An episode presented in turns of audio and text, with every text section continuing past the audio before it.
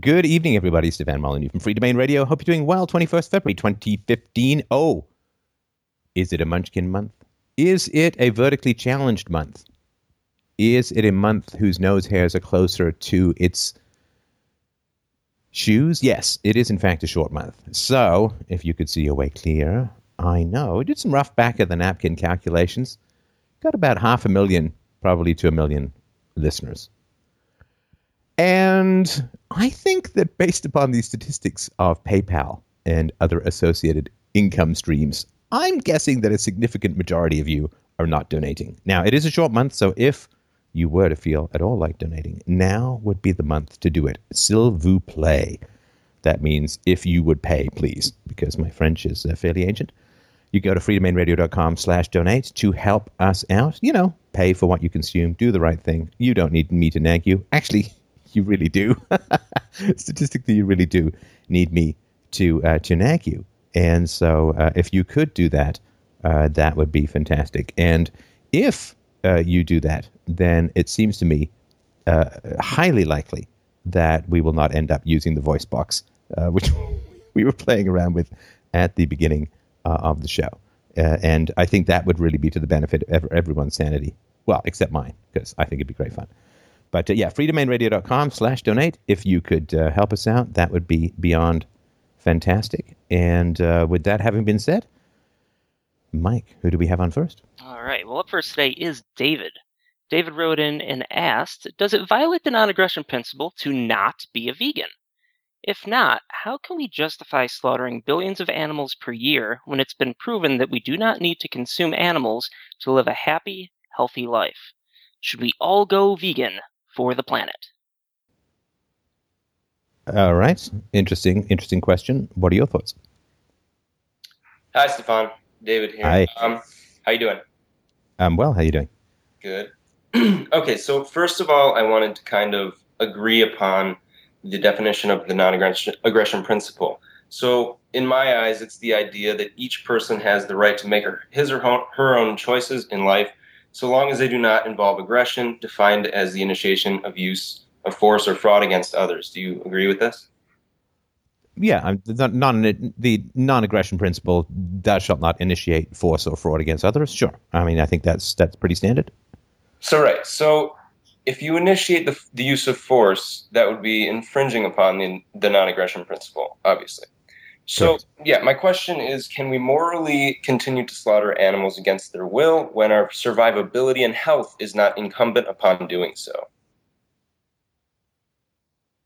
Um, so, if you can just sort of give me more of an explanation, because the non aggression principle generally requires a sentient being, right? Like, so if I have some sort of infection and I take some sort of antibiotics, right, then that's not a violation of the non aggression principle, right? Because you're right. Okay, right. So, so where there, like the, the non-aggression principle applies to creatures who are capable of comprehending the non-aggression principle, right? And and this is for people as well. So if if I'm uh, uh, walking next to you and I have my sudden first and unexpected epileptic attack and thump you in the head, I don't think that people would be overly like, oh, what an evil guy, he beat someone up, right? It would be like, well, that's a real shame, right? Sure. Um, and um, so, and that's because I would not be in control of my body, would not be able to at that point process the non-aggression principle. Similarly, if uh, you know I suddenly just start sleepwalking and uh, you leave your house unlocked and I wander into your house, that's not the same as me coming in to steal or do harm to you or whatever.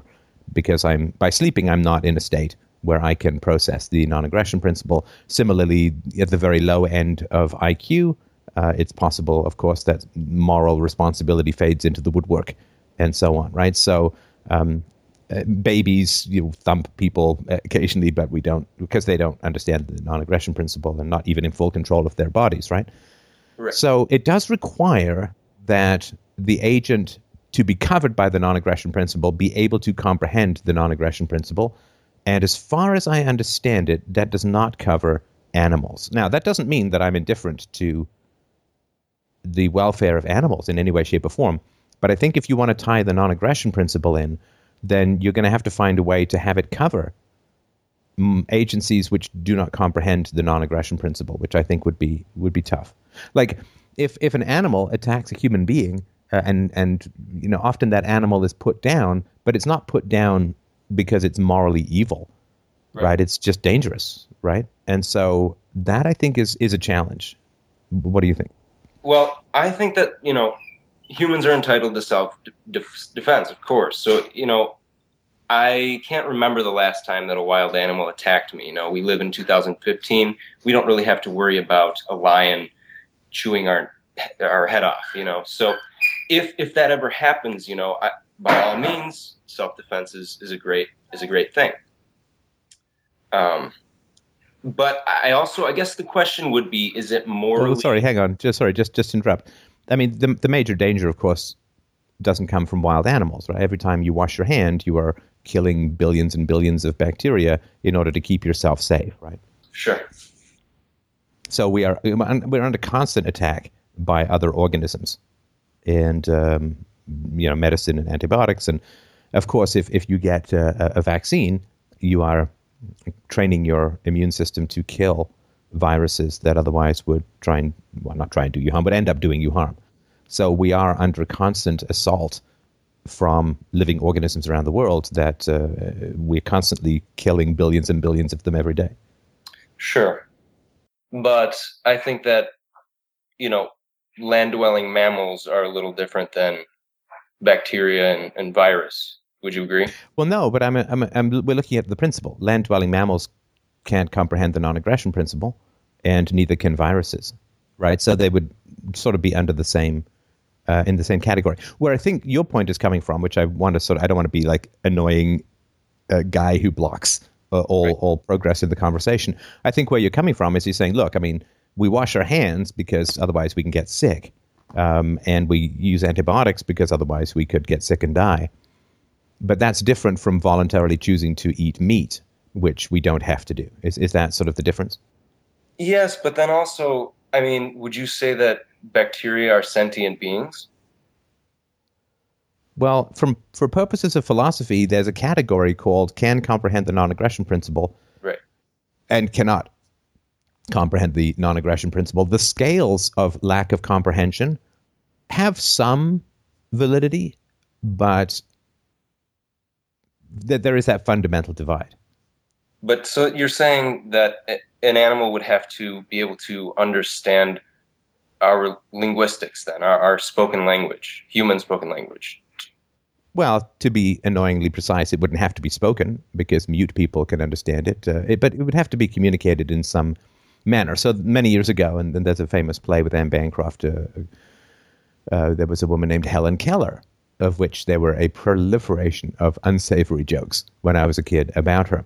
But uh, she was born blind, deaf, and dumb, and uh, she lived uh, sort of as a, a, strange kind of beast uh, in a way until a, a, therapist actually got her to understand uh, through touch, through tracing letters on her hand, got her to understand language and got her to understand concepts. And she ended up writing books and she got well educated and so on.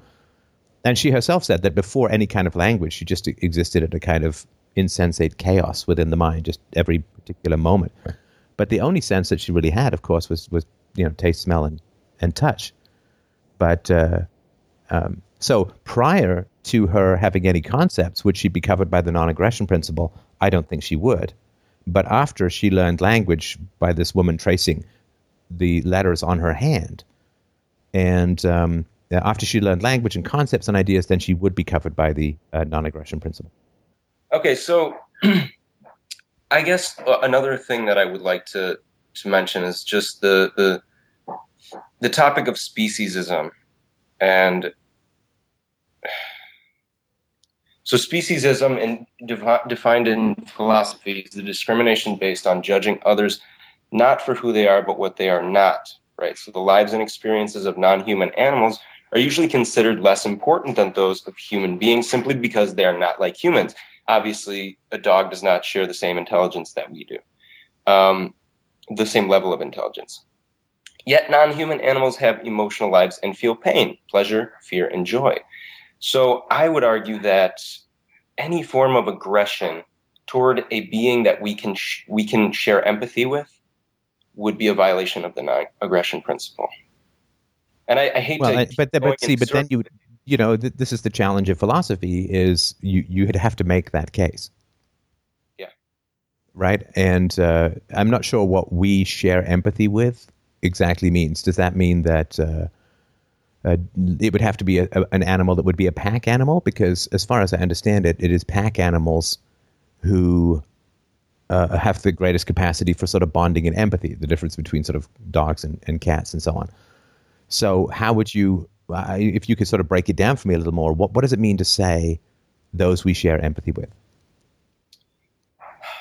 That's a tough one, I guess. But I, I just think I, I think about the slaughterhouses. I think about what's going on uh, so that you know I, think about the the subsidies that the government puts puts in to be able to go to any nearest store and buy a cut of meat. That's basically what I think of. So, you know, I'm thinking, like I was saying, just just animals. You know, so lambs. I mean, babies. These babies are being slaughtered. Lambs. Um, oh, veal is particularly repulsive, right? I mean, they don't they feed these baby cows like unbelievably rich nutrients and keep them from moving so that their that their their meat gets as fatty as humanly possible and yeah it's it's it's utterly repulsive what what is done well that and then the baby cows you know? Baby cows are taken from their mothers after the mothers are impregnated against their will. Um, you know a, a female cow will a dairy cow will be pregnant i don't know how many times i think it's like 10 times within her life against her will. And then every time they birth the the calf, it's stolen from the mother because we need the milk, right? The humans humans are, you know, not even supposed to be drinking another species milk. Like we're the only ones that do that, you know what I mean? It's it's disturbing to say the least. Well, okay. I mean, I I'm willing to uh, accept these arguments, and my position for those who don't know, and, and this is not syllogistically reasoned out from first principles. I mean, some of the earlier stuff around the non aggression principle is closer to that. But my position is that if the true cost of livestock were reflected in the price, right, meat consumption would collapse. Mm-hmm. I mean, they say what it takes seven times the water, seven times the food to like to, to produce seven times the energy to produce a pound of meat rather than the pound of wheat. Yeah, I think it's more like eleven times. Yeah, it probably has gone up, right? And and the uh, uh, you know of course the amount of antibiotics, the amount of uh, like it's it's just it's crazy just how expensive eating other species is. Now, because I am a voluntarist, because I'm an anarchist, the question is if we find this stuff distasteful, and heaven knows a lot of it is, so, you know, distasteful in the extreme. And I think it takes a pretty cold hearted person to shrug and say, well, we're at the top of the food chain, so there. Right. There's a great, I think Paul McCartney said if slaughterhouses had glass walls, everybody would be a vegetarian. Yeah. So I, I do think it is distasteful. I don't think it's morally evil to eat other species. And, and there's a whole bunch of arguments around that, which I've gone into uh, many times before, so I won't go into them here. I don't think it's morally evil to eat other species. I think it is something that is distasteful and expensive. Uh, and unfortunately, because of the system we have right now, it's ridiculously subsidized. And because of that, it's artificially lowered in price. And uh, I think it would be, um, and of course, people are very distant from the food that they eat. You just get this red goo in a plastic bag, basically, and, and that's you know the act got it flayed off an animal's bones and so on. It's not really very prevalent to people's minds. Not really doesn't really imprint upon people's minds. Right. So I do think that um, animals should be treated better, and and the environmental impact of livestock farming is huge, and um, there is I think it I think it does damage people to some degree to be that distant from the destruction that they are in a sense participating in. So I think it's it's a negative practice, and and uh, I think that the more we can move towards um, not eating other animals, I think the better.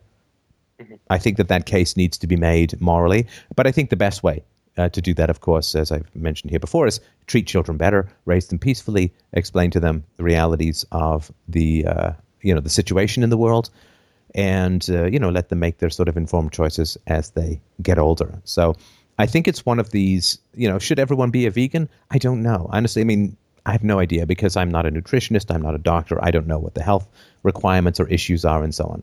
But I certainly do think that uh, the animals of course, most if there was not livestock farming, these these cows would probably not be alive in the first place, right? Because they're raised, right. they're they're alive in order to be preyed upon or, or exploited in this manner, or say used if you want more you, sort of morally neutral terms.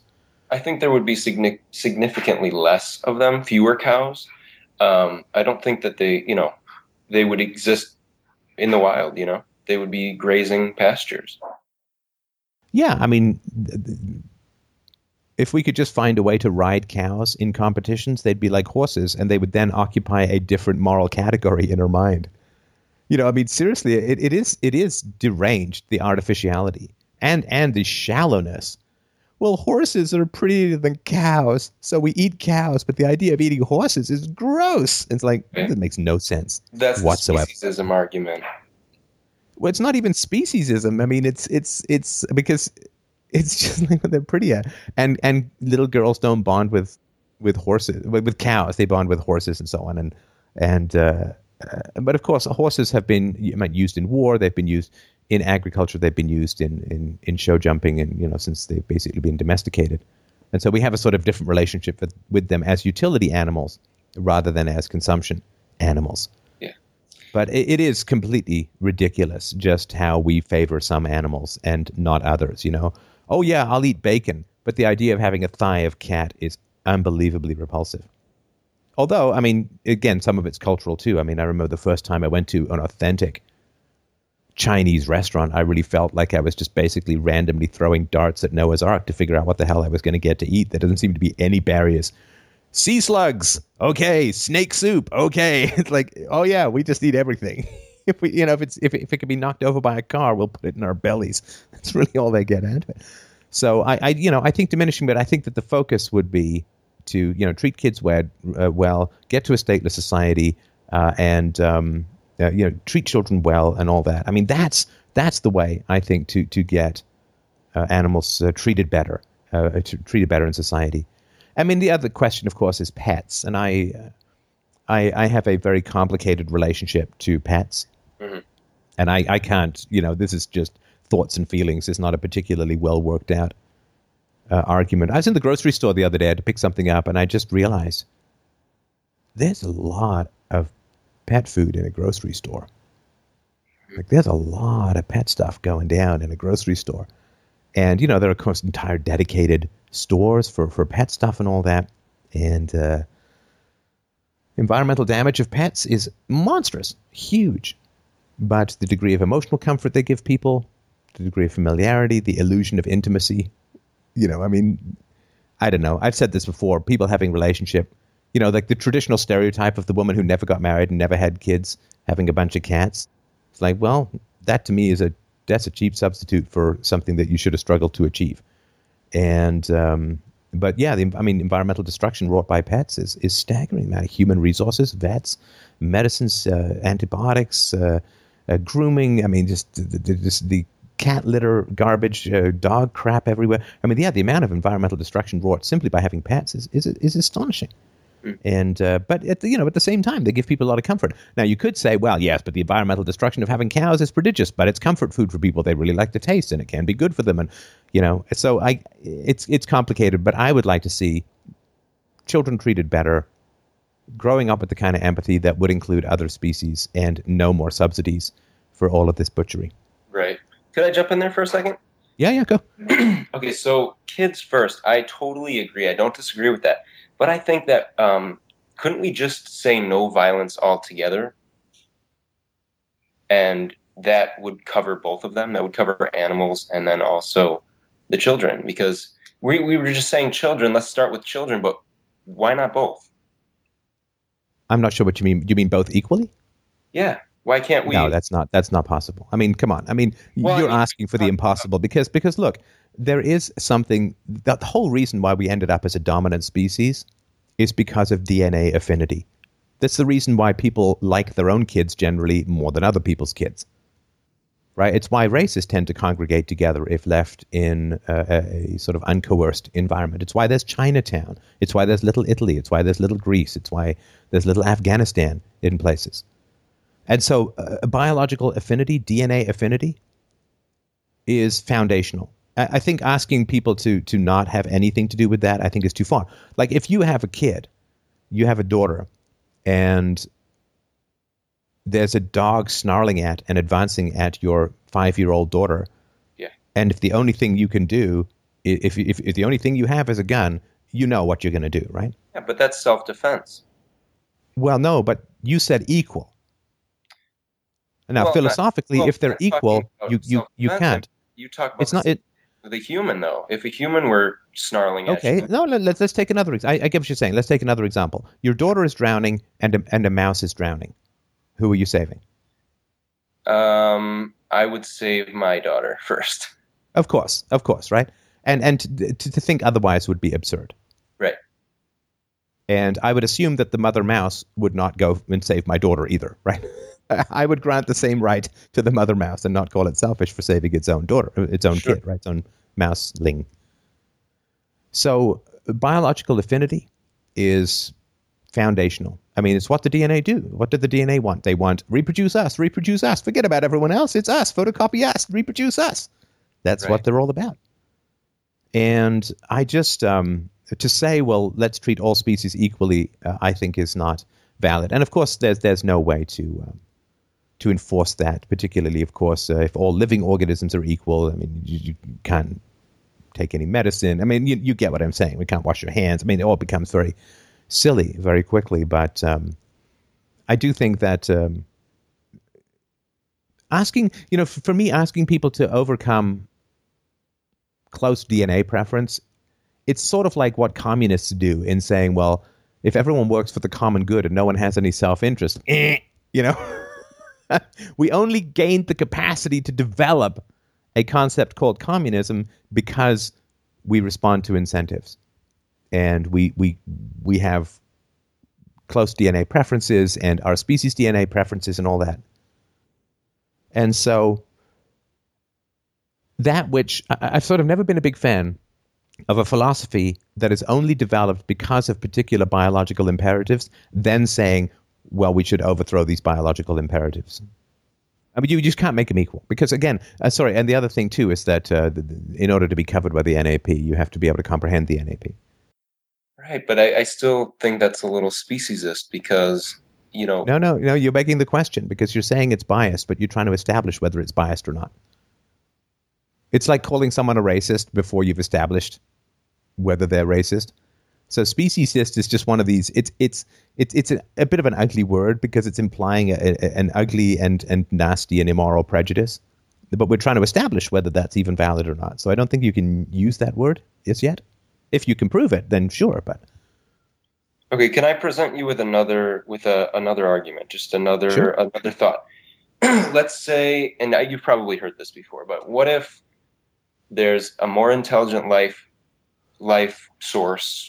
Let's just say aliens, extraterrestrial behavior that is more intelligent than us, and they come down and they observe us, and they say, "Man, these humans are treating animals horribly," and you know they have their own language. They have you they can they can speak with each other but we can't understand what they're saying and they take us hostage. How would we feel then? Because it's it's basically like it, if it were happening to us this the, i mean this is not a possible scenario in any way that i could ever figure out because i think it, it twists the variables too much.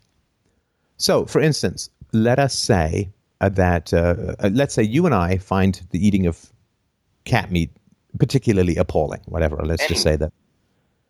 No no let's just say for us right? Okay okay. So then we go to some tribe that's never been found before in Borneo that raises cats and eats them, right? Okay. Because, and let's just say that, that we're just way more intelligent than this group. we would be intelligent enough to understand that this is where they are in their development. Uh huh. Right? So the idea that super intelligent aliens are going to come and punish us. I mean, if they're intelligent enough, they would be anthropologists, right? Okay. And they would come and they would say, well, an anthropologist's goal is to study, not judge, right? Okay. And so they wouldn't come and, you know, blow us up because, you know, in the sort of Star Trek 3 whale scenario, they wouldn't come and blow us up or kidnap us or think we were morally horrible for hurting animals. Now, they may disagree with us and they may say, look, we've got a really great argument. You know, we're going to switch brains with you and a dog. This is how good our technology is. We're going to switch brains with you and a dog, and you will get to live for an hour in a dog's mind, and you will get to live for an hour in a cow's mind, and then we're going to put you in a cow's mind, and we're going to take away your baby, and your right, your udders are going to twitch, and your four bellies are going to contract in horror, and all that kind of stuff, right? And then we would pop back in our own minds and say, "Oh my God, I'm never touching meat again." It would be like eating a friend, right? It'd be like eating my my favorite dog. Okay. So, so they wouldn't come down and do something horrible to us. They would come down and say, "Well, this is where they are in their development, and we can make better arguments. We have the technology and so on." But the idea that they're just going to come down and do horrible things to us, because being intelligent, also they would recognize that um, maybe they were they they would have gone through a phase of eating animals, right? Maybe they'd have had to, pretty much, right? I mean, unless it was an all vegetable planet, in which case, I don't know, we just throw some onion dip at them and let let some uh, let meatloaf uh, eat them up, and um, so they they would have had to have gone through an eating other animals phase, and then they would have developed some argument or some understanding or something that we don't know about that that allowed them to surmount that. But then then couldn't come to us who don't even have any idea about that, and then punish us for that. Does that make sense? Sort of, but then couldn't you also say that we as humans, being the most intellectual moral agents on the planet, have a have a duty to stop all violence when it's not necessary? Well, again, you'd have to make that moral case. I'm Stop I'm all violence when it's not necessary. That these are very easy things to say, but actually putting them into philosophical, objective, universal form is really tricky. It's sort of like the argument of like, well, the government can redistribute income to end poverty.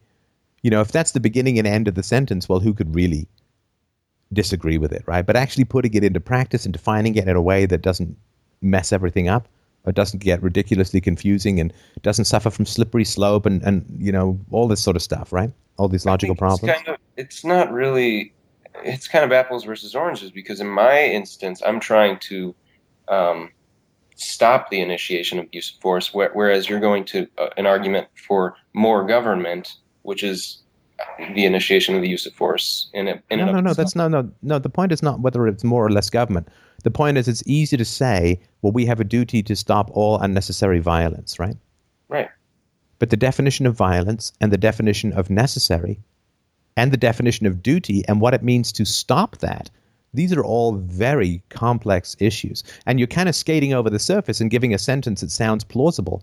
But what you need to do in the realm of philosophy is really dig into those terms and figure out if you can make an argument for them that really holds together and is actionable. Mm-hmm.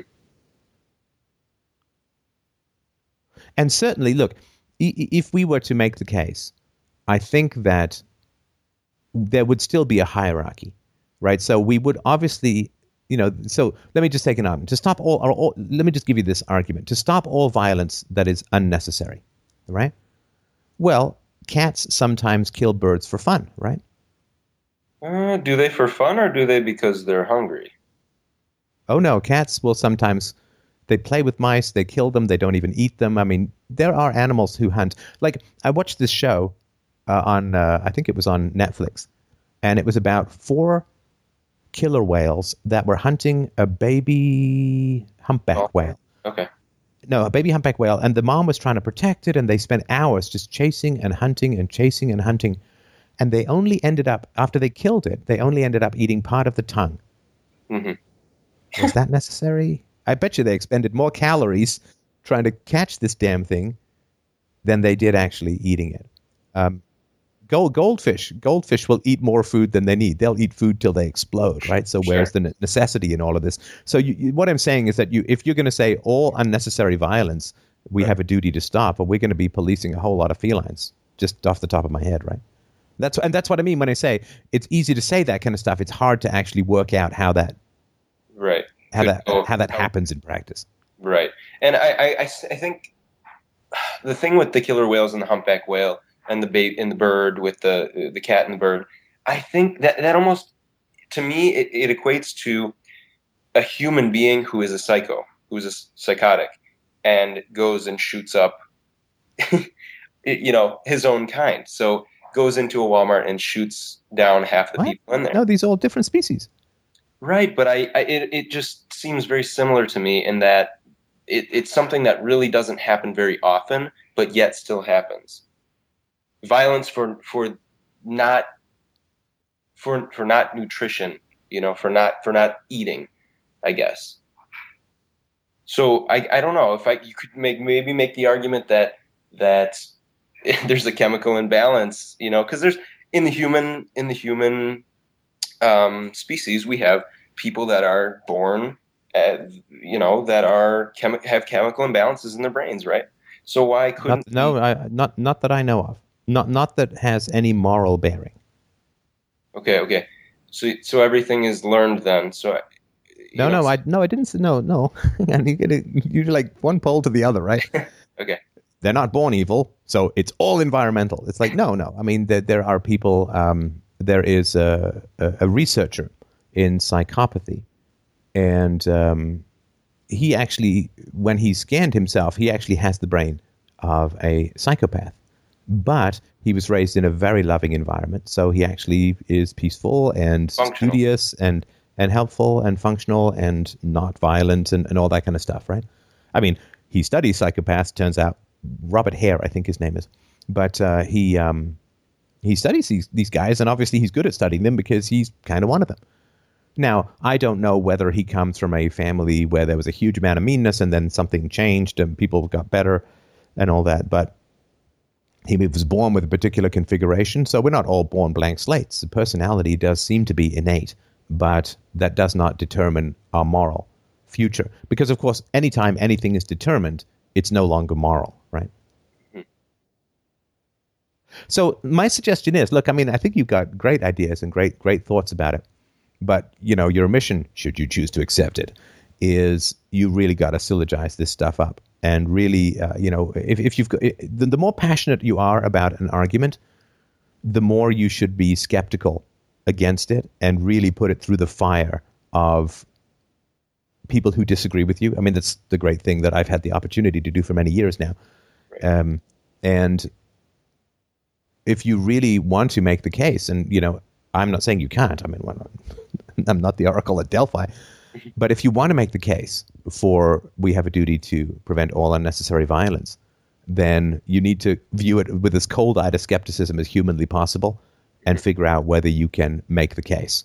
But saying it is nowhere close to philosophy. It's not even a hallmark card, right? Sorry to be annoying, but that's just the way it works. It's like me saying, I'm an engineer because I want an inexpensive bridge that will stand for 100 years. It's like, well, saying it is not going to not going to put one good in place, right? Well, I'm So we do- it.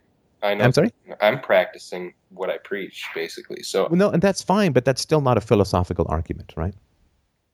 You know, I I could say, um, you know, all hobos should should have their armpits stapled, and I could go out and practice that, but that still wouldn't be a, a philosophical argument, right?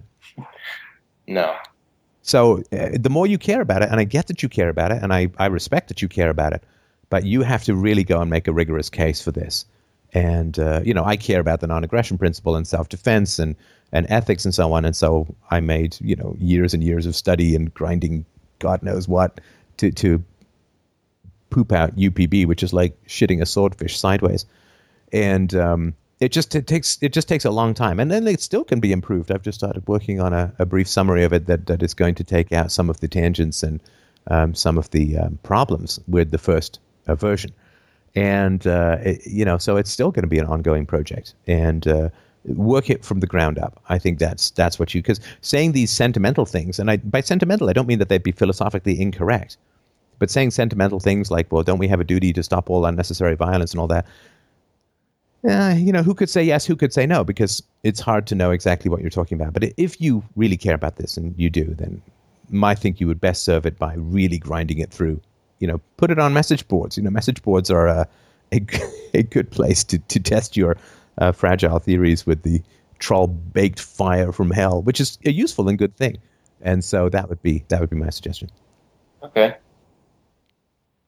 All right, I got to move on to the next call. I, for God's sake, is going to finish one of these shows one of these days. Maybe it will be today. We'll find out. But well, thanks for your call, man. I really, really appreciate it, and I really appreciate your passion for okay. the uh, subject. All right, thank thanks, you. Bye. All right, thanks, David. John is up next. John wrote in and said, "Why are virtuous humans being drawn to religion, Christianity specifically, when the Bible has so many contradictions, killings, sexism, etc. I find myself in a relationship with a virtuous, generous, intelligent, wonderful woman, but she claims to also be in a relationship with Jesus, and this causes tensions.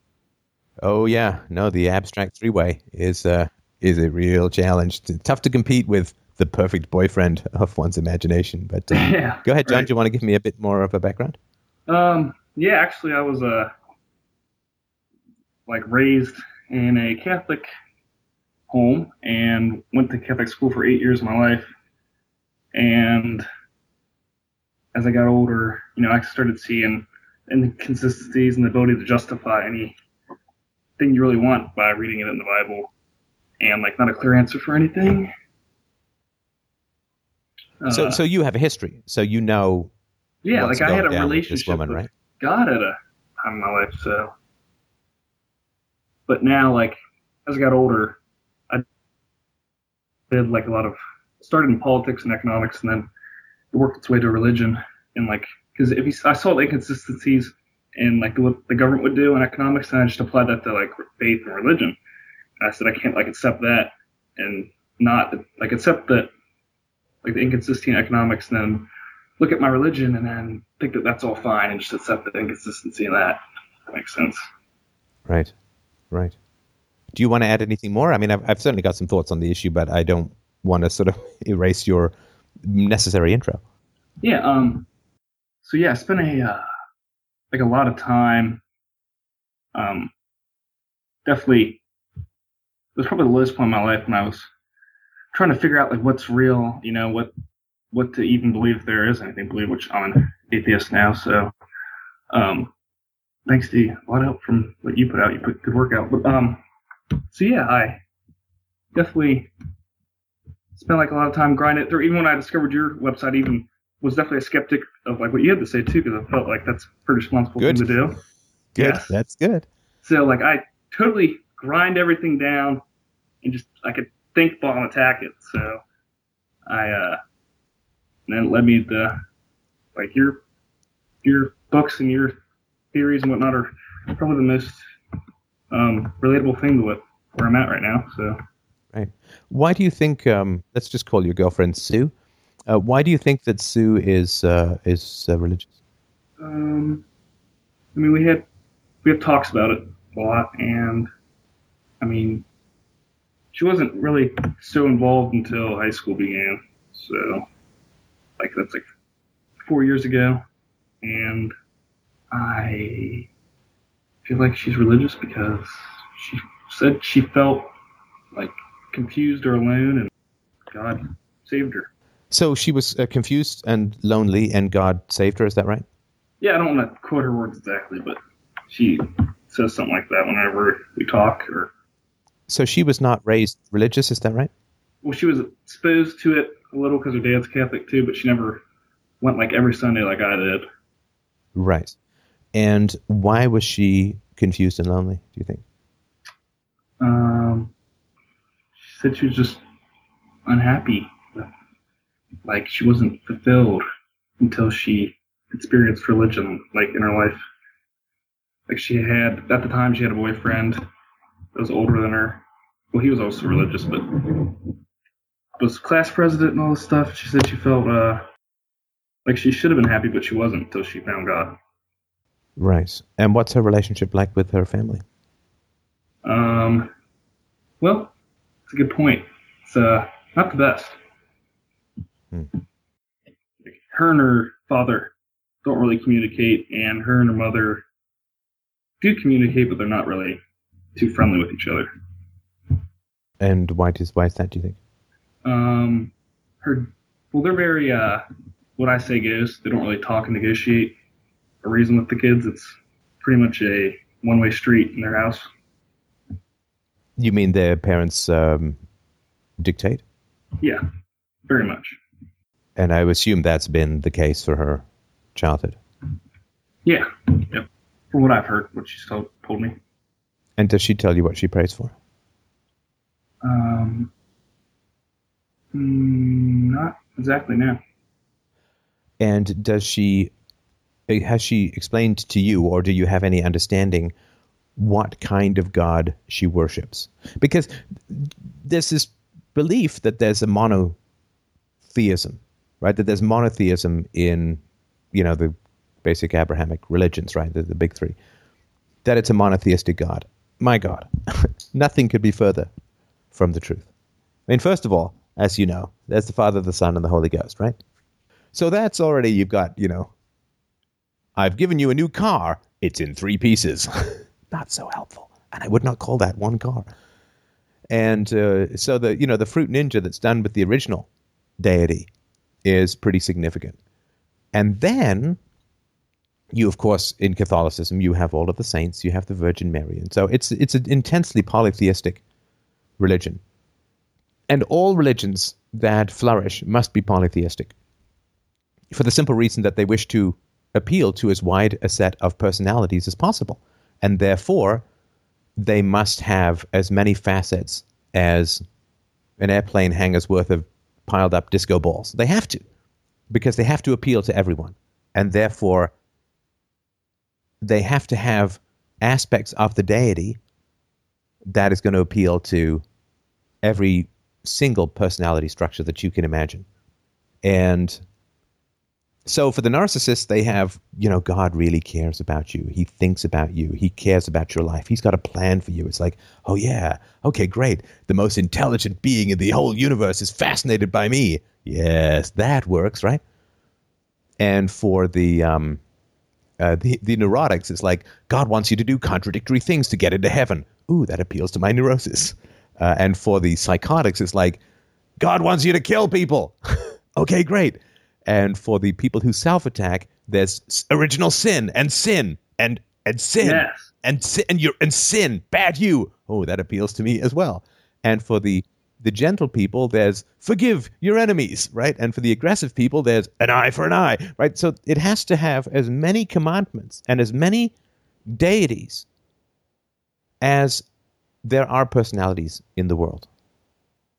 And I could literally do that for like three hours, so I but I won't. Yeah, there's right. a whole book of that. So. right.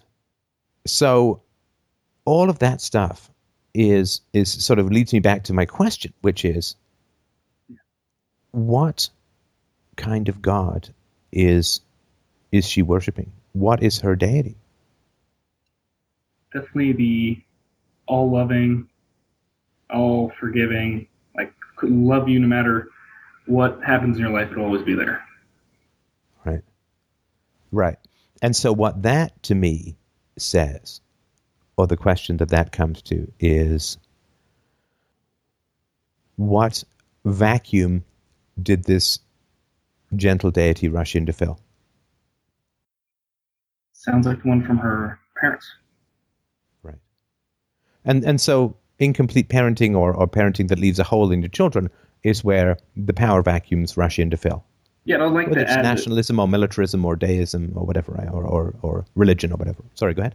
Yeah, um, it also does the uh, the all loving and um, like that's God she worships and uh, the oh it will always be there and uh, It's a negotiating deity, right? yes that's yeah it, it talks to her it works with her Right. It does not order her around. yes and it's always forgiving and it understands her and it doesn't order her to do yes Right. So she had as you, I think you were saying, non-negotiating, very authoritarian parents, and so now she has a deity that does the opposite of what her dad did. Yeah, that's pretty accurate.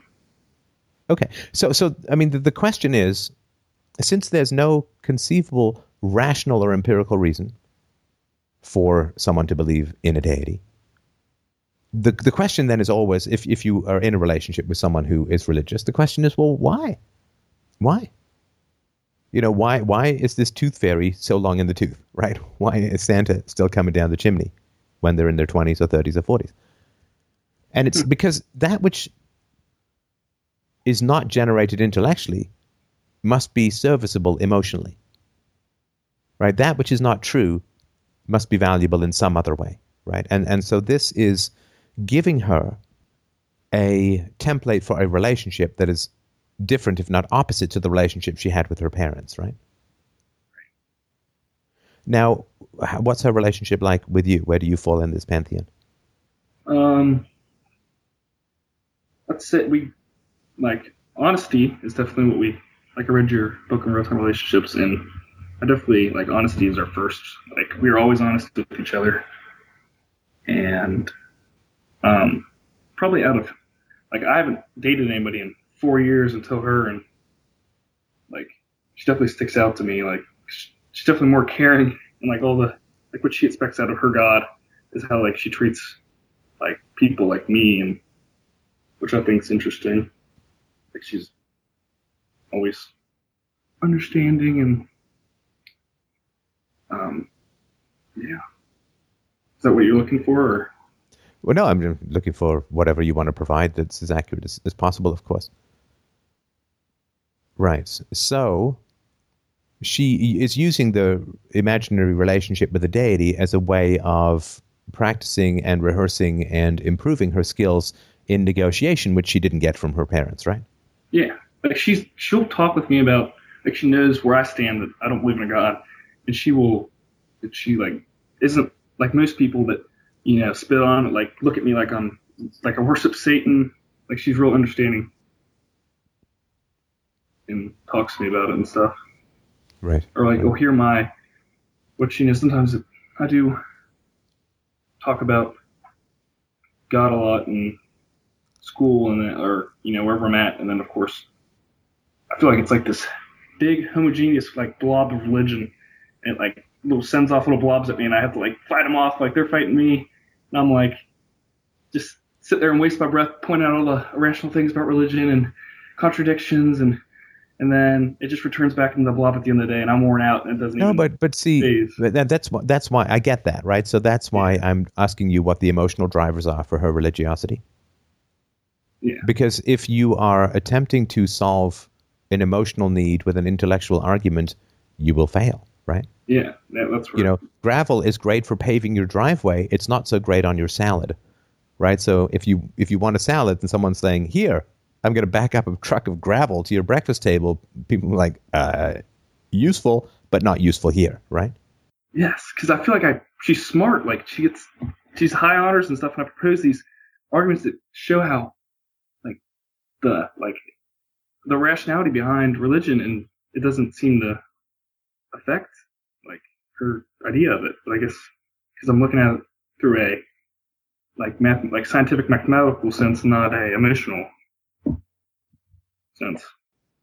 Right, and and that is um, frustrating for you, and it's frustrating for her, right? and it doesn't ever get yes. anywhere. Yes, okay. frustrating. See, exactly see, and that's that's say. important.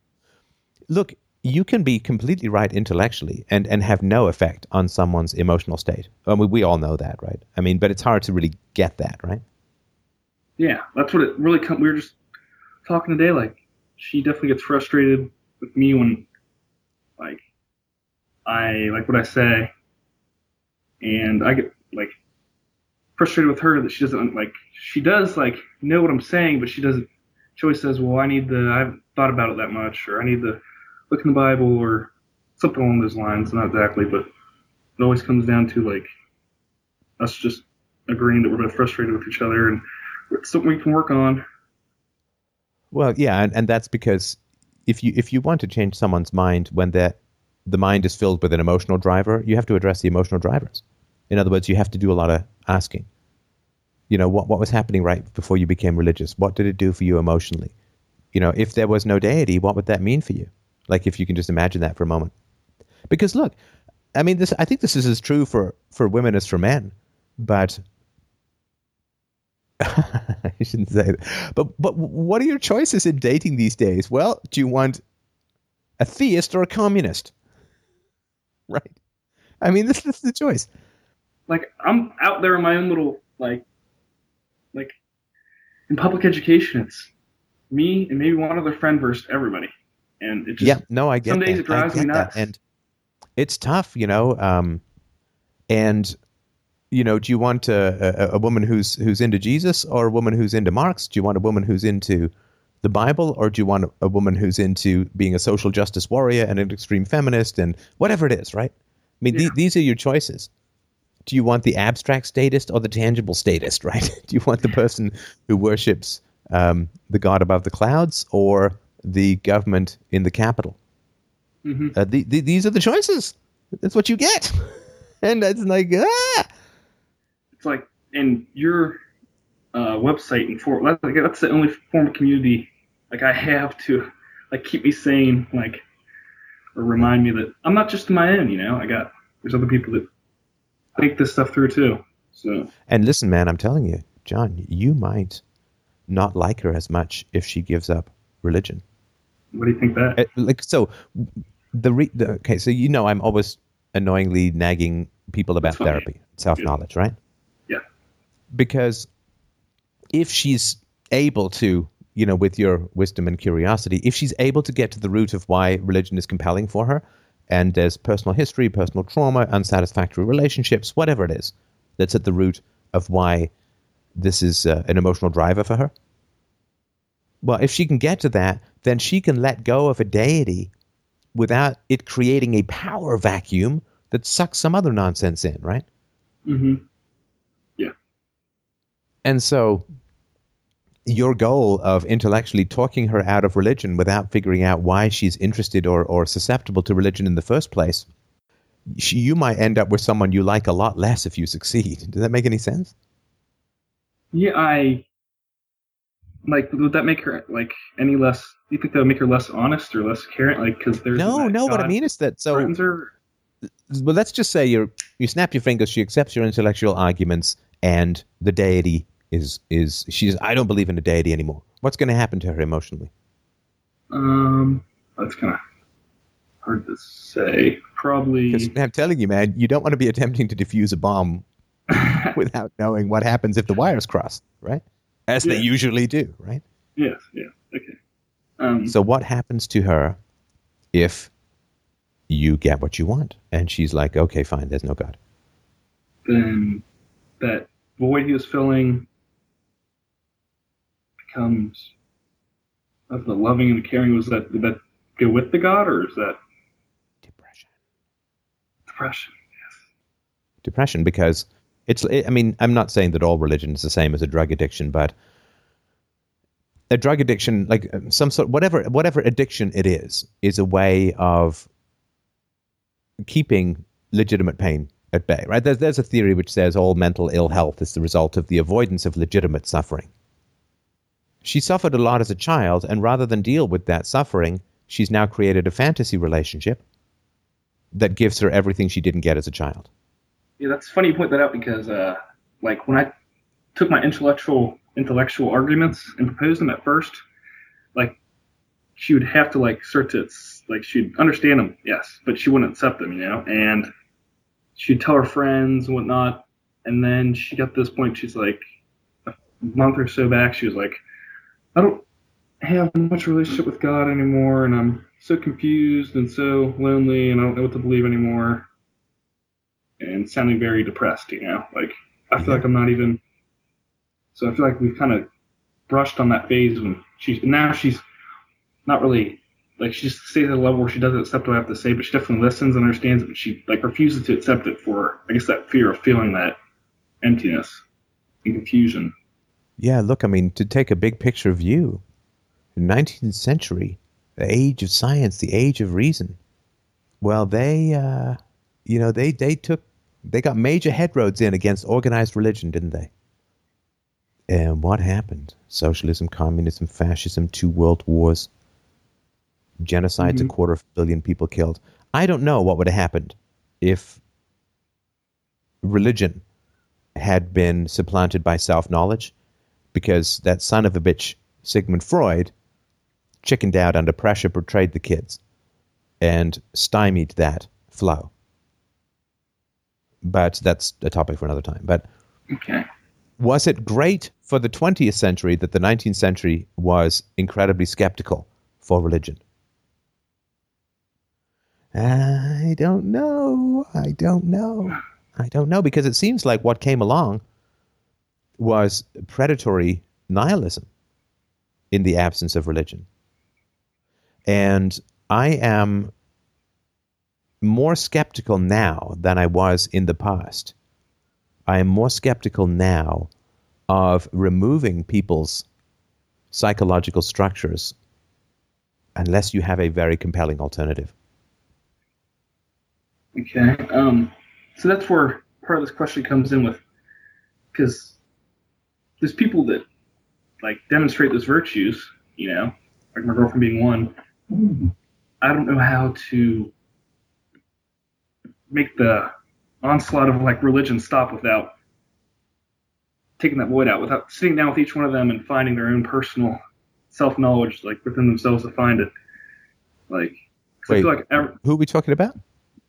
um, human, like religious people. Yeah, so why do we stop talking about your girlfriend now? I know mean- I went kind of global, but that was just to give Yeah. a sort of larger perspective. But I don't, I don't think we want to start talking about all people. Okay, yeah, you're right. Good idea. That's kind of shady. Well, no, it's just, uh, I mean, it's a, it's a bit avoidant, right? I mean, what was your experience when you gave up on religion? Um, I guess. Do you mind if I start with when I did believe in religion? Sure. Um, so I was, you know, middle school, grade school, kindergarten, all that, eight years of it. You know, I was fully convinced. Like, I have a relationship. There's something I can't see it, touch it. Don't really. I try to talk to it, doesn't talk to me back. You know, just denies all my senses and all sensibility I have but it's there. And I was fully convinced it was in my mind. So, like, the biggest step for me getting over religion was seeing that like, every time I doubt it or question it, my own mind would turn guilty, like against itself, and it was very, it was like really confusing. It was not comfortable. Like it was just a bad time in my life. But, uh, yeah. And then once I understood, like, I can be like a good person, be forgiving, and be honest, and without having like guilt trip my own mind that something's in there, like telling me to. And then like I put that out of my mind, like once I quit accepting that this God was in my mind really like made me come true with like self knowledge and like the pursuit of it. That makes sense. Right. The traditional transmission of ethics and virtue and cultural standards has been parents.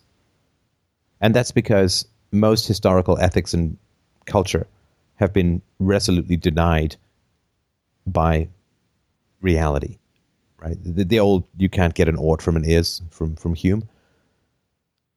And so the the real danger and the real challenge for people is if you because God is a way of transmitting values. Funda- I, I think fundamentally, I mean, there's a lot of it, it, of course, that is you know, and give us money, and and Pope needs a new hat or whatever. But there is a lot of be good because God, God good, just one letter, one letter difference, right? Mm-hmm. And you know, the great challenge is since there is no there are no values in reality. And since the traditional transmitter of values is what is to a, a child and a toddler all knowing, all powerful deities called parents, a lot of times what happens, of course, is it's the baby in the bathwater. So people throw out the deity and they also throw out virtues and values and then they you know they try to run to science and they try to you know run to communism or they run to whatever right but political correctness or social justice warriors or leftism or rightism or whatever although rightism is usually associated with some sort of religiosity or you know well, Yeah. god god is gone and and now everything is permitted The rule giver, the rule maker is gone. And now all is permitted.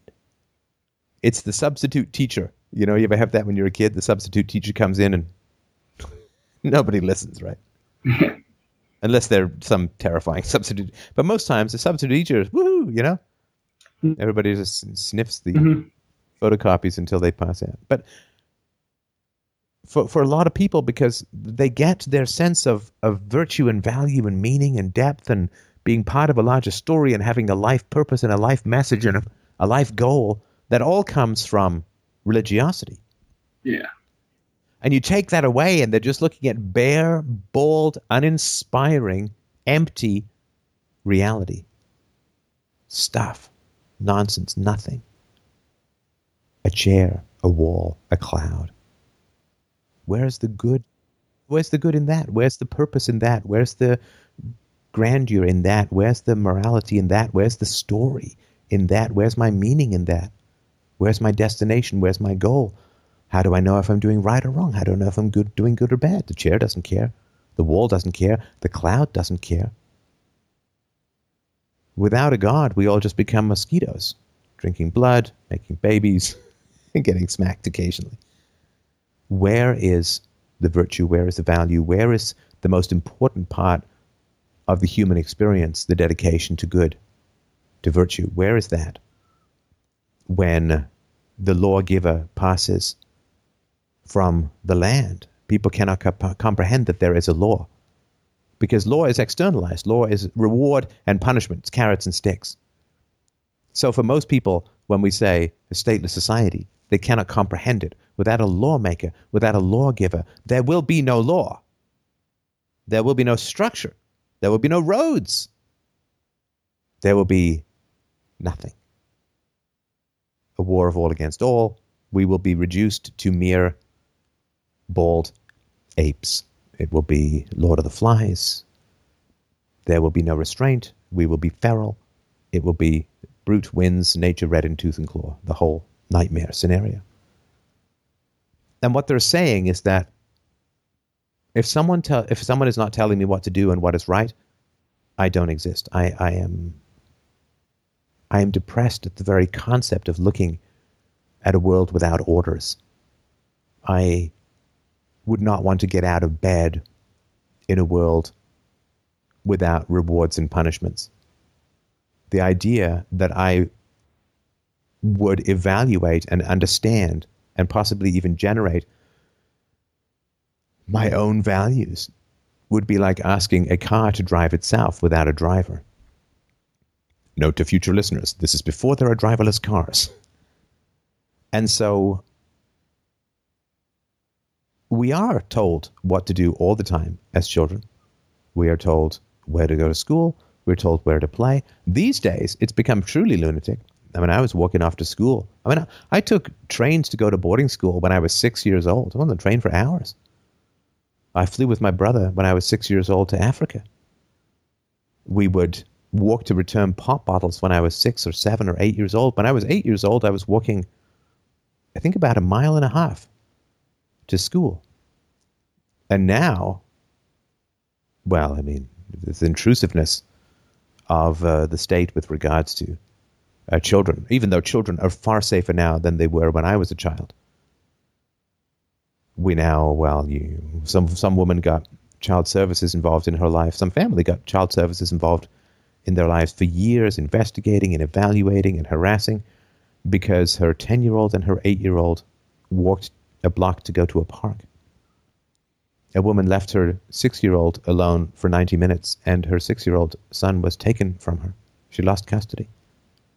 I'm not saying it's great to leave a six year old alone for an hour and a half, but come on.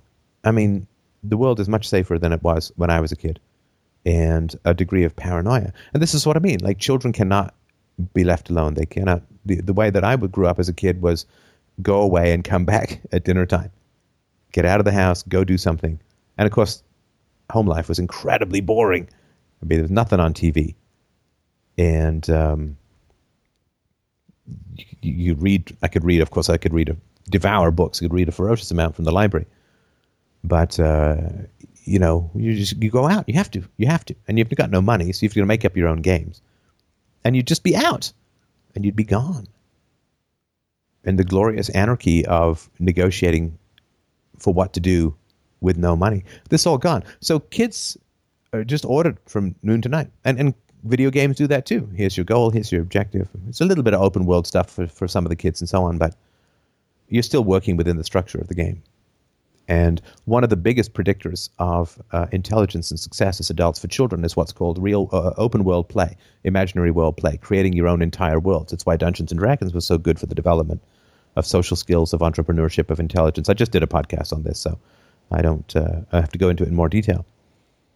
Yeah. But ch- people now are so heavily structured. Kids now are so heavily structured. I had a boss I was chatting with who's got teenage kids, and he says, "Oh yeah, it used to be, you know, you go out and you just go and play in the park, you go to the woods, or you whatever. Now, but every time we go out, you got to go out with your kids, and it's always twenty to forty bucks every time you go anywhere, because it's got to be structured. Right? It's got to be Chuck E. Cheese. It's got to be Playdium. It's got to be a movie. It's got to be something that's structured. And this has created personalities with all the internal consistency of a liquid because they're just held in structures all the time, so they never need to know their own shape. That structure is school, that structure is church, that structure is video games, that structure is media, that structure is the entire world. You know, and as a kid, we just we get poured out like liquid into the ground, and you you got to find some kind of shape, or you just seep away. And so, your girlfriend grew up with some pretty rigid structures, right? I assume she went to Yeah. government schools.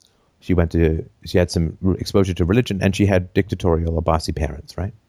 Yeah. And she, the idea of living without structure, the idea of I, I I hate to sort of say being the generator of your own values because that sounds kind of Nietzschean and it also is not what philosophy is all about. But the idea of thinking through for yourself what you should stand for, what your priorities are, what the story of your life is going to be, what the Yeah, I mean, meaning this- of your life is going to be. definitely- It's very hard. I, I'm almost done, and then I'll I'll be quiet. But Yeah. this is very hard for people. It's very emotionally difficult. You know, take away the container of water. It's like taking a baseball bat to an aquarium. You just end up with fish flopping on the floor, expiring. So if you strip life from the universe, if you strip consciousness from the skies, if you scour mere matter free of purpose and rules and a structure and a story and a goal, the fundamental organizing principle of prioritization, which is religion, what is going to happen to your girlfriend's personality? That's a good point. So, uh, yeah, so I don't know if I should uh, continue. Do I want to like liberate her from or attempt to like with like with self knowledge? I guess that would be the first route to go. Ask questions. When so from after having this conversation, yeah, this definitely helped. Um, so do I want to like God fills my girlfriend's void of um, you know And feeds it. being, yes right because i'm sorry to interrupt but the more it's like um the the more she surrenders to this imaginary structure the more liquid she becomes. So it, it, it's a process right? It, it does not oh she's got no liquid so, but they self-reinforce right? Yeah so so the, the longer it's lasted the more challenging it is going to be to undo and the undoing has very serious personality consequences but sorry go ahead Yeah, so I don't know if I want to go from here and try to undo that, but like try to install or fill it with like her own self knowledge, knowing of her past and knowing why she thinks what she does, or you know, I don't. well you I want to get to know her yes, I, I think. And religion is part of her, and irrationality is part of all of us. I mean, if I said only hang out with people who are rational, I would not be able to sit in my own skin. yeah, Right. that's about where I'm at. Because- I do not follow my values from time to time. I have irrational ideas. I make mistakes. I have my prejudices. I have my biases. Or I have my confirmation, bias. like all of these things, right? And so the fact that she has irrationalities in no way, shape, or form makes her unfit to date. Because there, I don't think there's anyone alive. Yeah, maybe in the future, way down the road, but but now, I mean, it's not. It's not really possible. And so if you have an area where you're more rational and she has an area where she's ra- less rational, it's dangerous to only judge the relationship by those two areas, if that makes sense. Yeah, we try. We don't. It gives you a false to. positive. Yeah. It gives her a false negative, right? Yeah. So,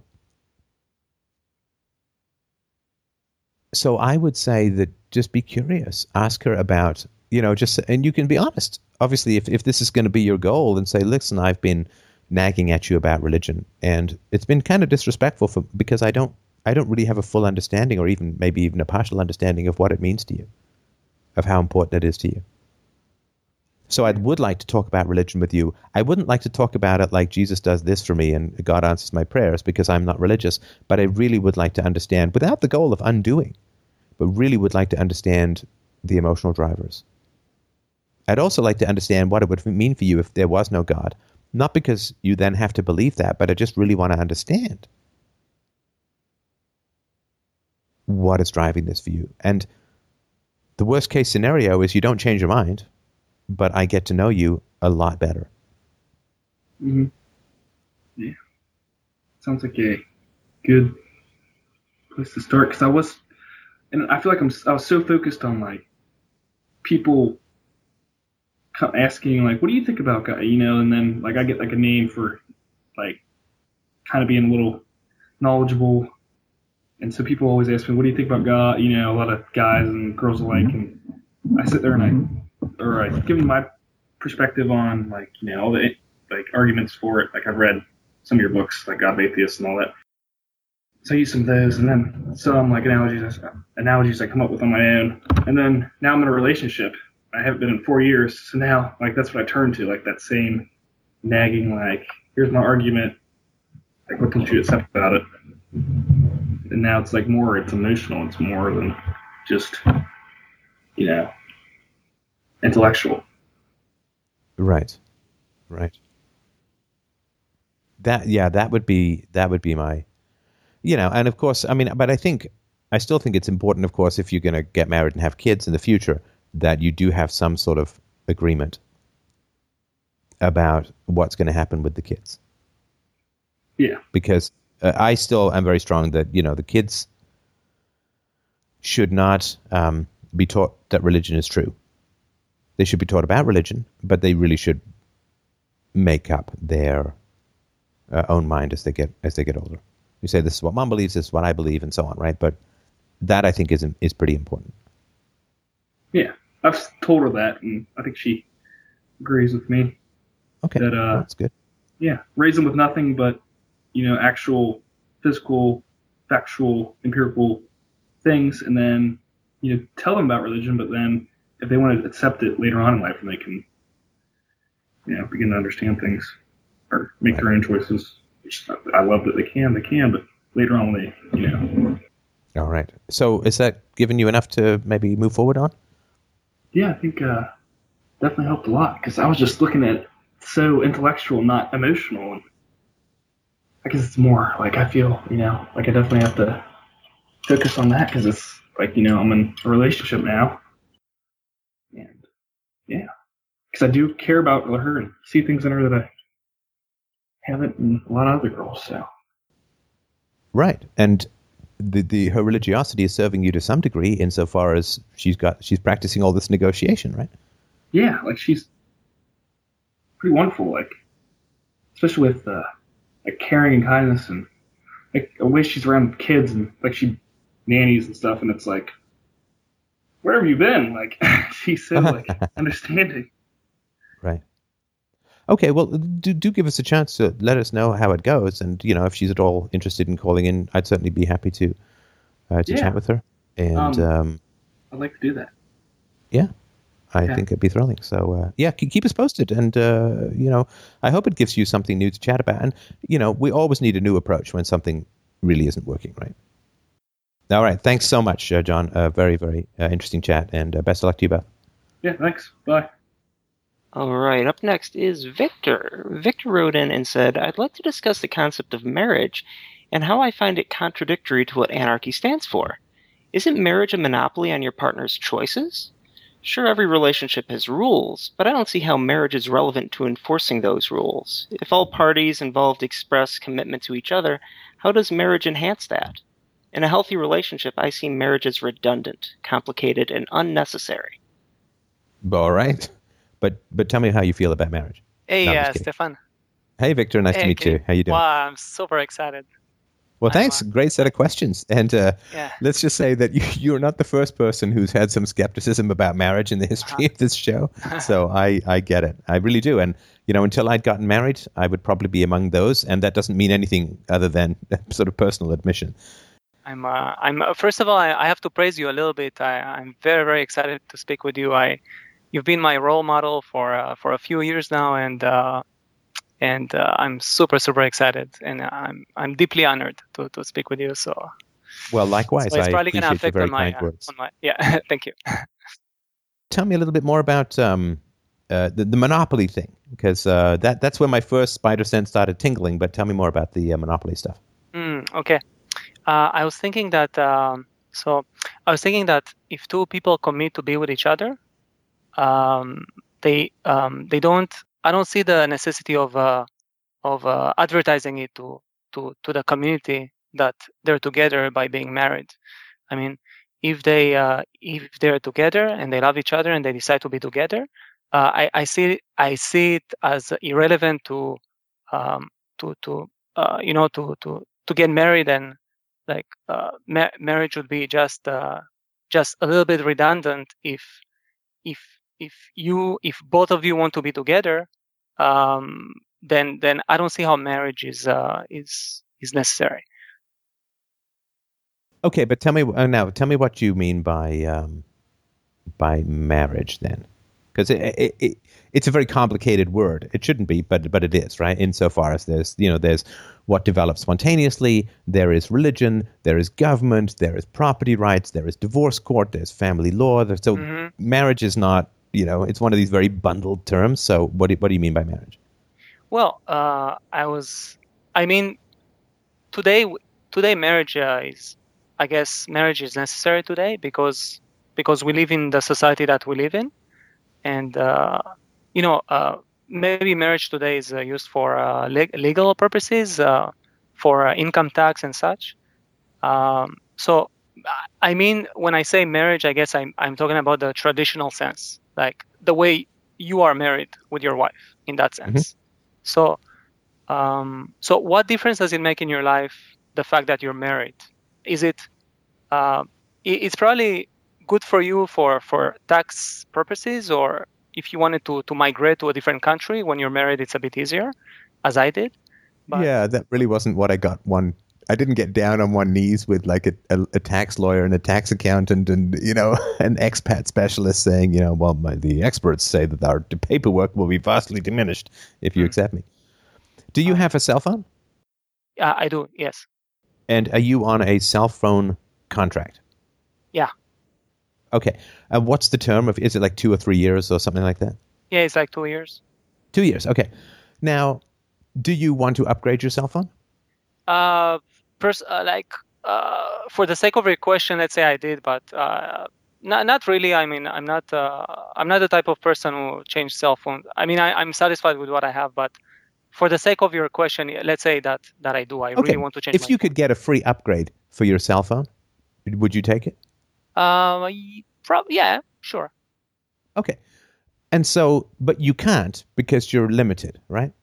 But they offered me if they offered me a if the company offered me a free phone, yeah, maybe I would take it. Yeah, it's likely. But I assume that you uh, are not allowed to upgrade your cell phone until the end of the two year contract, right? Or paying the penalty, yes, correct. You, you pay the penalty, right? Yeah. Right. Okay. So that's your answer. Okay.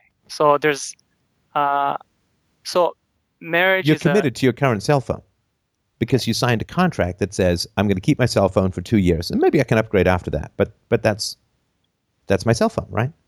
And so what happens is you don't sit there and check the cell phone upgrade path or check oh there's a new cell phone maybe I should upgrade to that because you're like nah two years I'm not doing anything right. Mm, okay, but mm, okay, I see. Um, you know, by the, by the way, I wanted to say that uh, I listened to your um, to your to your uh, recent video about uh, gay marriage, and you talked a lot about marriage, and I agreed with all the points how how important it is for the sake of the child to to for Yep. for the adults they owe it to the child to to stay together, and um, and my my point, I'm not against. Uh, I, I'm against about the part of of two people are in a way the way you maybe the way you describe it they're forced to stay together because it removes the the challenge part from the relationship. Uh, Hang on, wait, wait. sorry. Okay, so because you've used monopoly uh, in your original thing, and now you, you're sort of bringing the the f word in, right? it's the worst f word around, which is forced, right? Okay. Go force yourself, right? But um, I'm, first of all, we're not forced to stay together. We can get divorced. Uh, I could wake up tomorrow and say I'm going to divorce you, and she could So- wake up tomorrow and say she's going to divorce me. We're not So forced to stay together. There are consequences to that, If you can get but uh, divorced, there's no force, right? if you can get divorced anytime, so why get married in the first place? If marriage is well, like but okay, we, because no, let's see, okay, okay, okay. Let's. Okay, would, would would we agree that it's important to choose the best partner with whom to raise your children? um, yes, I'm afraid. I'm afraid that's a can't wiggle out of it one. No, this no, doesn't no, mean. I've won anything other than a yes. cheap, No, you're absolutely point. right. But Right. but people Now- get married without kids too. So but, No, no, okay. yeah, but I get that. But marriage is there because there's children. Okay. right? I mean, it's because because we need two people to invest fifteen to twenty years. I'm talking historically. We need two people to involve to to basically spend the rest of their lives raising children. Because when did marriage evolve? Marriage evolved when the average life expectancy was like thirty or forty years old, and you had five or eight kids, right? So marriage evolved when there was nothing but childbirth going on, basically, right? And that doesn't mean, of course, that people who don't have kids can't get married. Sure, they can ride the marriage bandwagon, but if people didn't have kids, there would be no such thing as marriage. And it doesn't mean that people who don't have kids are any less legitimately married or anything like that. But the institution is there because of children. But do you think marriage came before? Uh, you know, I, I don't really know the conception of of the of, of, marriage, how marriage came to be exactly. I mean, uh, Well, no, nobody does. But basically, okay. no, no, nobody does. But basically, the more you can developmentally delay your children, the smarter they'll be. This is uh, uh, there's a biological principle, Mike. If if you can look it up, but I, I can't remember what it's called. But basically, children or the off sorry, not children, offspring which develop very quickly are really stupid. I mean, like tadpoles and fish, right? They they come out very self sufficient. They can go and eat and they can survive, and they're right. The, the turtle eggs and and all that. They're very self sufficient. They don't need a lot of protection. Okay. The longer you can delay the maturation of the offspring, the smarter they're going to be. And so, what happened biologically and historically was every tribe where a genetic mutation occurred, which delayed the development of the offspring, produced smarter offspring.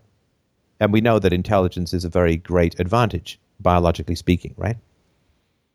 And so, you needed two things. You needed the um, the slower development of the children, and you needed the uh, like in conjunction with that, you needed the greater investment on the part of the parents. The the two together are, are necessary, right? And so the genes that developmentally delayed the children, I know it sounds kind of contradictory, like developmental delays result in um, faster, like sorry, result in, in greater intelligence, but it, it's just one of these biological principles. And so what happened was biologically, wherever there was a mutation that delayed the development of human children, and that was combined with an increased investment on the part of the parents, that tribe would become more successful and would spread its genes further. And as it spread its genes, it would spread its culture. And so, as the children's delay, the delay of the children got longer and longer, and the culturally transmitted marriage vow, uh, commitment to stay together to raise the children also spread. That's how it developed. Does that make sense? It's sort of lockstep, one at one and the other. Mm-hmm. So Uh, Okay. Yeah. so so hang on. So so that's sort of how it developed, and that's why I say it's all about it's all about the kids. So the reason why marriage is important, that's the biological reason. Uh, obviously, it's better for the kids. A pair bond, a permanent monogamous pair bond, is better for the children. I mean, so there's that facet. But the question is, why do we choose to get married? Well, uh, have you lived in more than one place in your life? yeah. Okay. Have you lived in a bunch of different places or just one or two? A bunch of them. Yeah. Okay.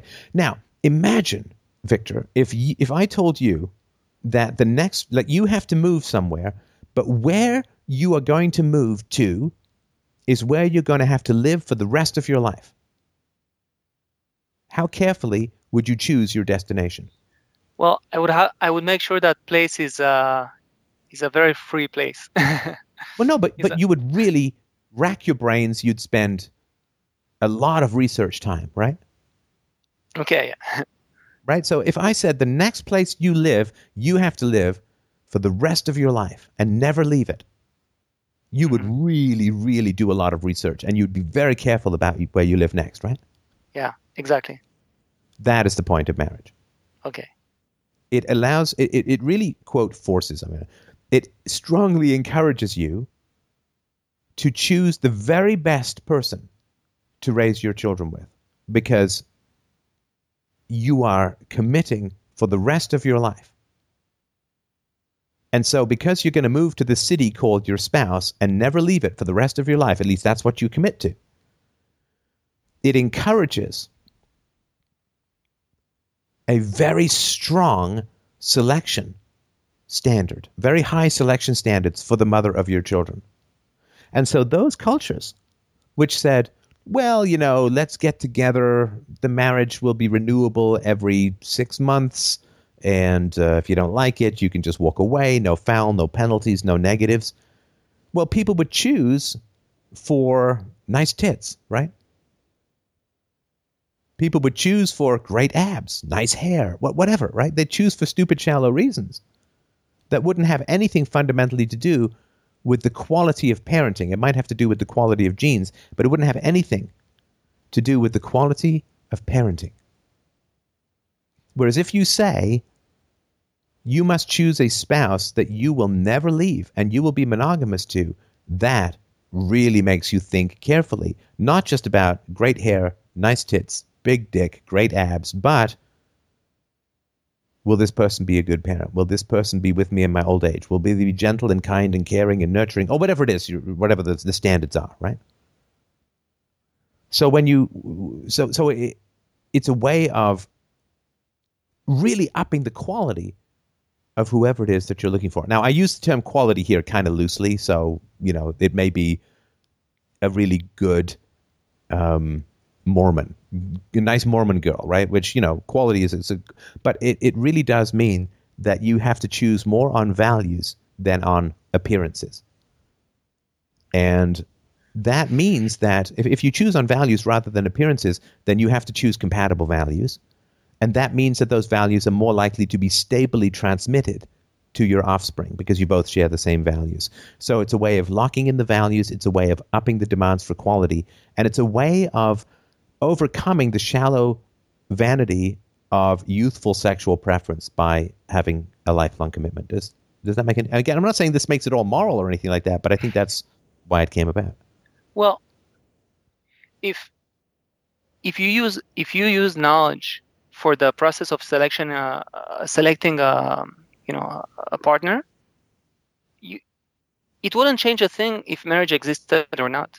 If you, Stefan, has the knowledge to if you have the, the desire and the knowledge of what it takes to, to raise a child the best way, you, you choose a partner that has similar values as you and maybe similar uh, knowledge, and you both know and agree because you, you, you partnered together, you both know beforehand that raising a child together and be, being together together while while raising the child is the best way for the child. You both have the same values and the same the same you have the same you have the same knowledge. You're going with, with the same knowledge. So whether a marriage exists or not is irrelevant to you sticking with your wife, not your wife, your partner, and being around with a kid because you both love each other. You both agree from the beginning and you, you have the knowledge, the scientific knowledge from the beginning that being together is the best thing for the child and you want you want to maximize your investment. You want to do the best thing for your child. So so uh, the concept of marriage itself is redundant.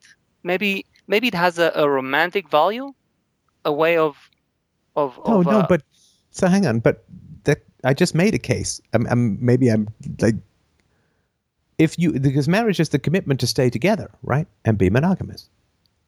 But you don't need marriage to make the commitment to be together.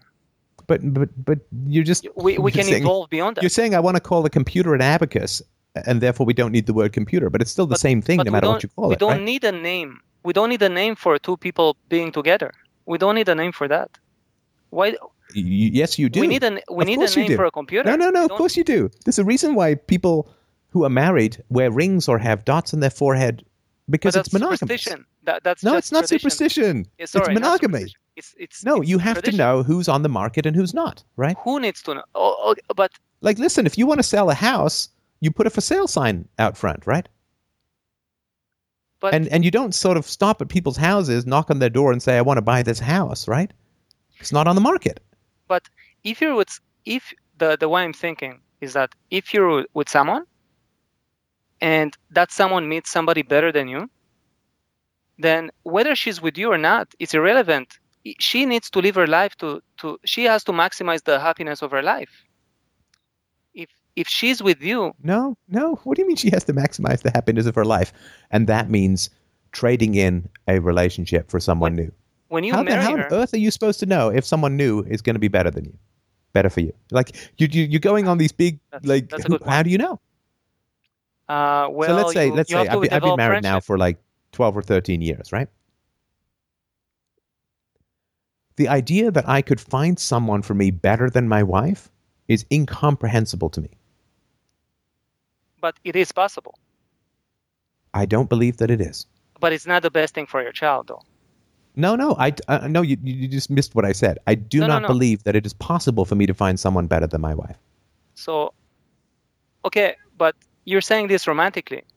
You're saying this, No, I'm saying this rationally. but there are f- seven billion people. Okay, uh, sorry, that that's a bad argument. Uh, if you, uh, you know, No, because because of investment. mathematically because speaking, because yeah. because there's something that I know and something that I don't know, right? And and what I know is the degree of compatibility and happiness and, And love attachment. that my wife and I have with each other, yeah, you have. Okay, right? That's that's a known quantity. So for you, whether so you how could someone not, be better than 13 years with the person who I love more and more every year, Mhm. who Yeah. I'm incredibly thrilled, honored, and privileged to spend my time with? Mhm. I say, wow, there could be someone better. No, there honestly couldn't be because there's just no 13 year history that I have absolute certainty about. Mhm. I mean, we we could still have rings. Okay. Uh, you know, you. I, I don't disagree with anything you said, and I, I share the same thoughts of you. Uh, I I share the th- thoughts of it's it's best for the child.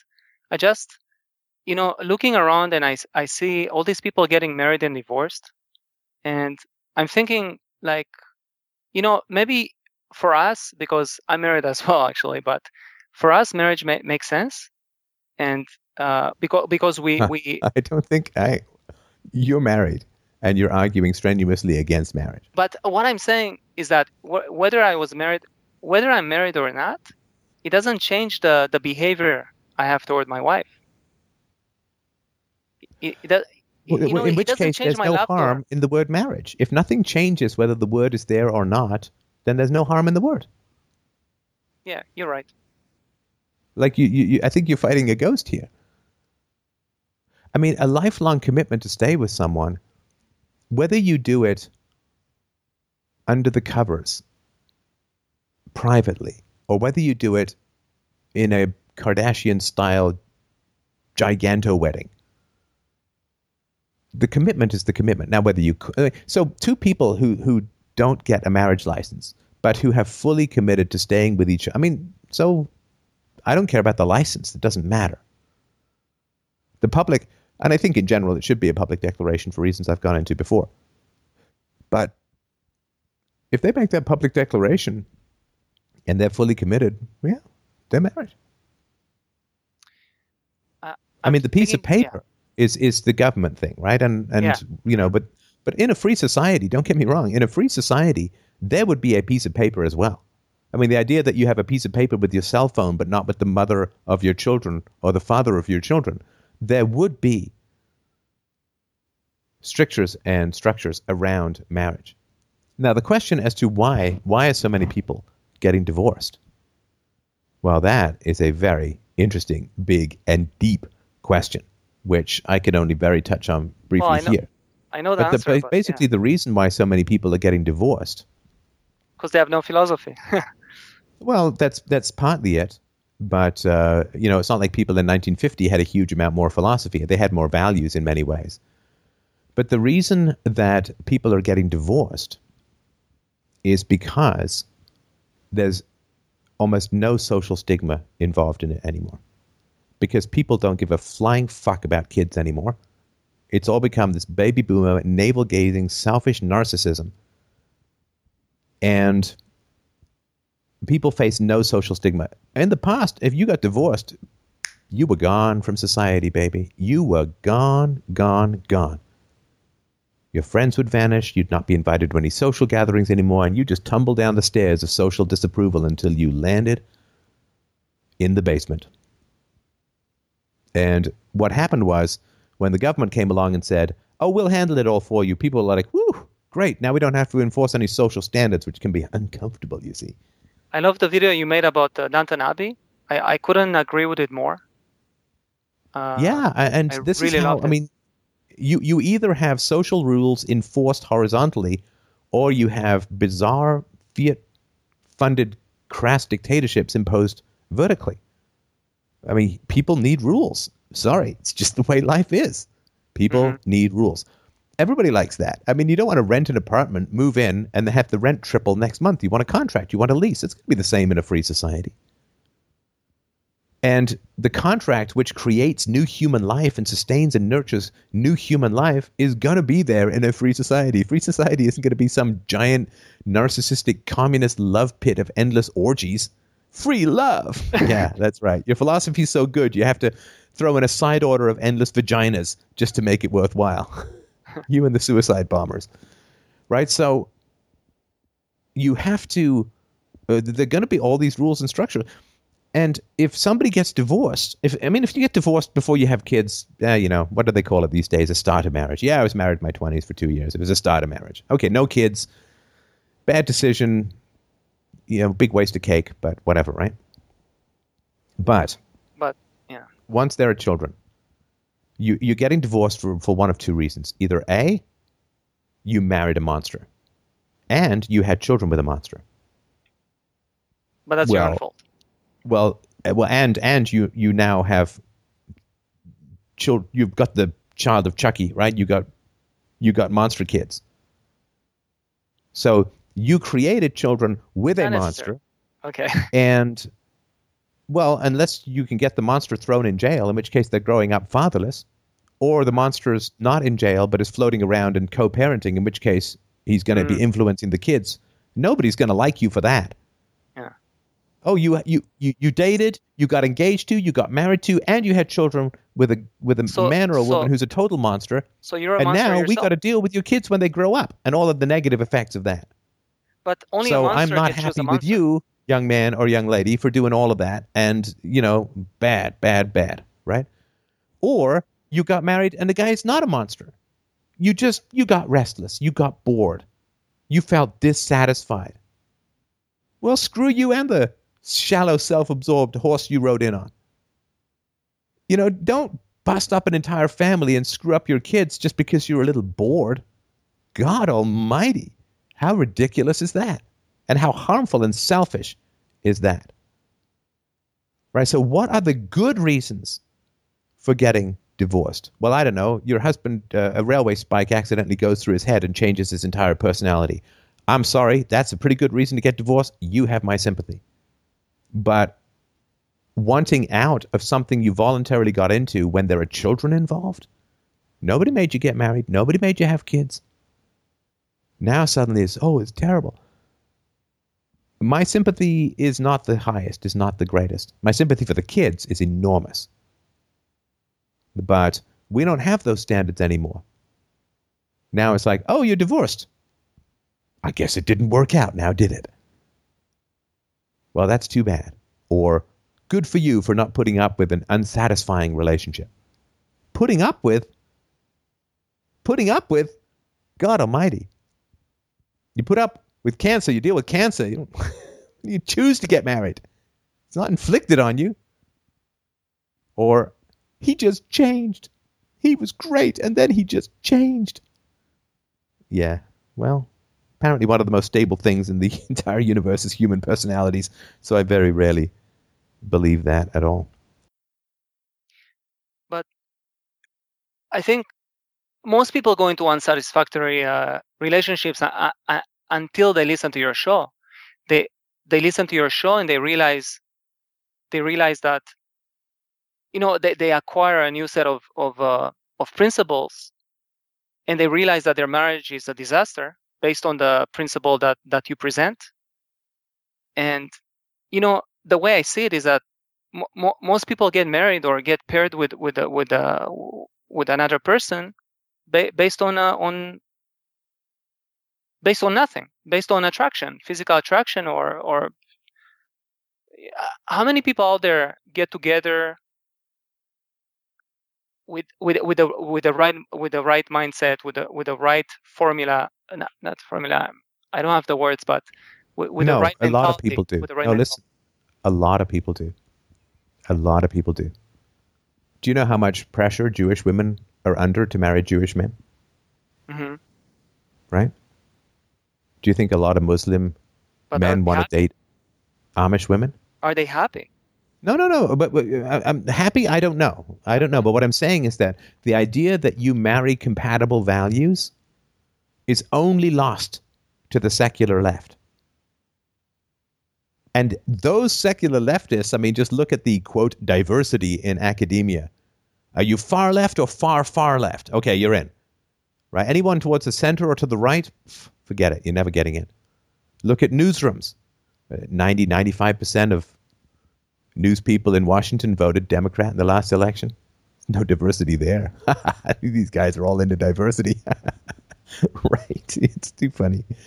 But the idea that, that you that, that you hang with people with like values is everywhere practiced and everywhere denied. Almost everywhere, except in religious communities. Yeah, Mormons will say, Yeah, I want to marry a Mormon. Jews will say, Yeah, marry a Jew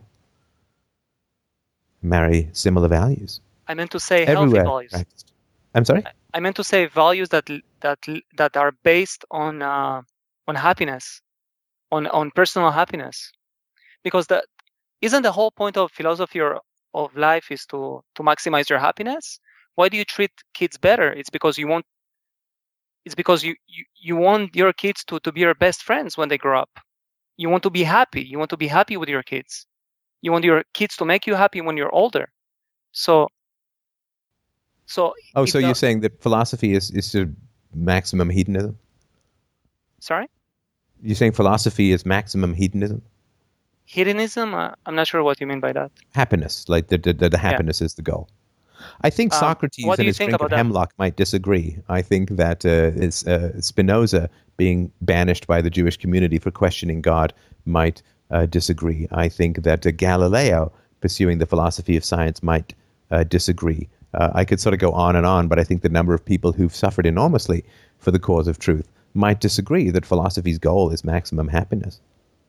The the, I mean, uh, how do you see this? Um, you know, to me, philosophy was a tool to to increase my happiness. Ever since I discovered philosophy with your help, I became a happier person because I see things for what they are, uh, or I think I do.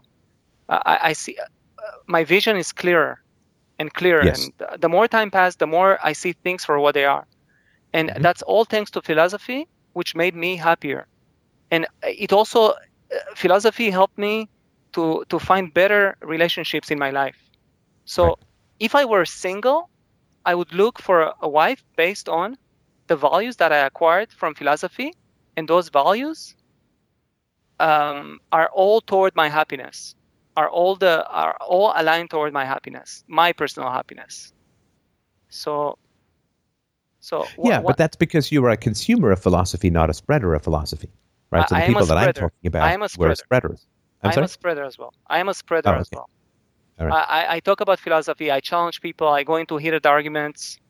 I, you know, that's how I filter through people who who who can. Uh, who can be in my circle of, uh, of acquaintances is someone who has critical critical thinking. I challenge them. Philosophy for me is a filter to get to get connect to get closer to people. Are they are they able to to how how do they respond to, to philosophy? That's how I filter them. So it's well, it's I apologize. It was uh, it was unjust of me to say that you're a consumer, but uh, um, okay. So Um, happiness, obviously, and this is a big topic, obviously, a big abstract topic, but philosophy is certainly involved in in happiness, but it's hard to judge where that sort of maximum happiness is, so to speak. hmm uh, in insofar as you know philosophy might bring you into massive conflicts and then you get hit by a bus right and then your last six months were not that much fun or whatever right How is that? Okay. Uh, what, what do you mean? no no in the same way that um, that uh, you know if, if you're overweight you want to lose weight you might you know have an unpleasant diet and exercise regime and then get hit by a bus right But philosophy is not unpleasant at all. It's it's it's. I, I don't see how how is philosophy unpleasant. How how is that a chore? Uh, so philosophy has uh, not caused any problems in your personal or familiar relationships Well, it detoxicated me from the from people that were poison to me. That that that was an excellent thing, and it wasn't as painful as as maybe for some people. But but it's for me.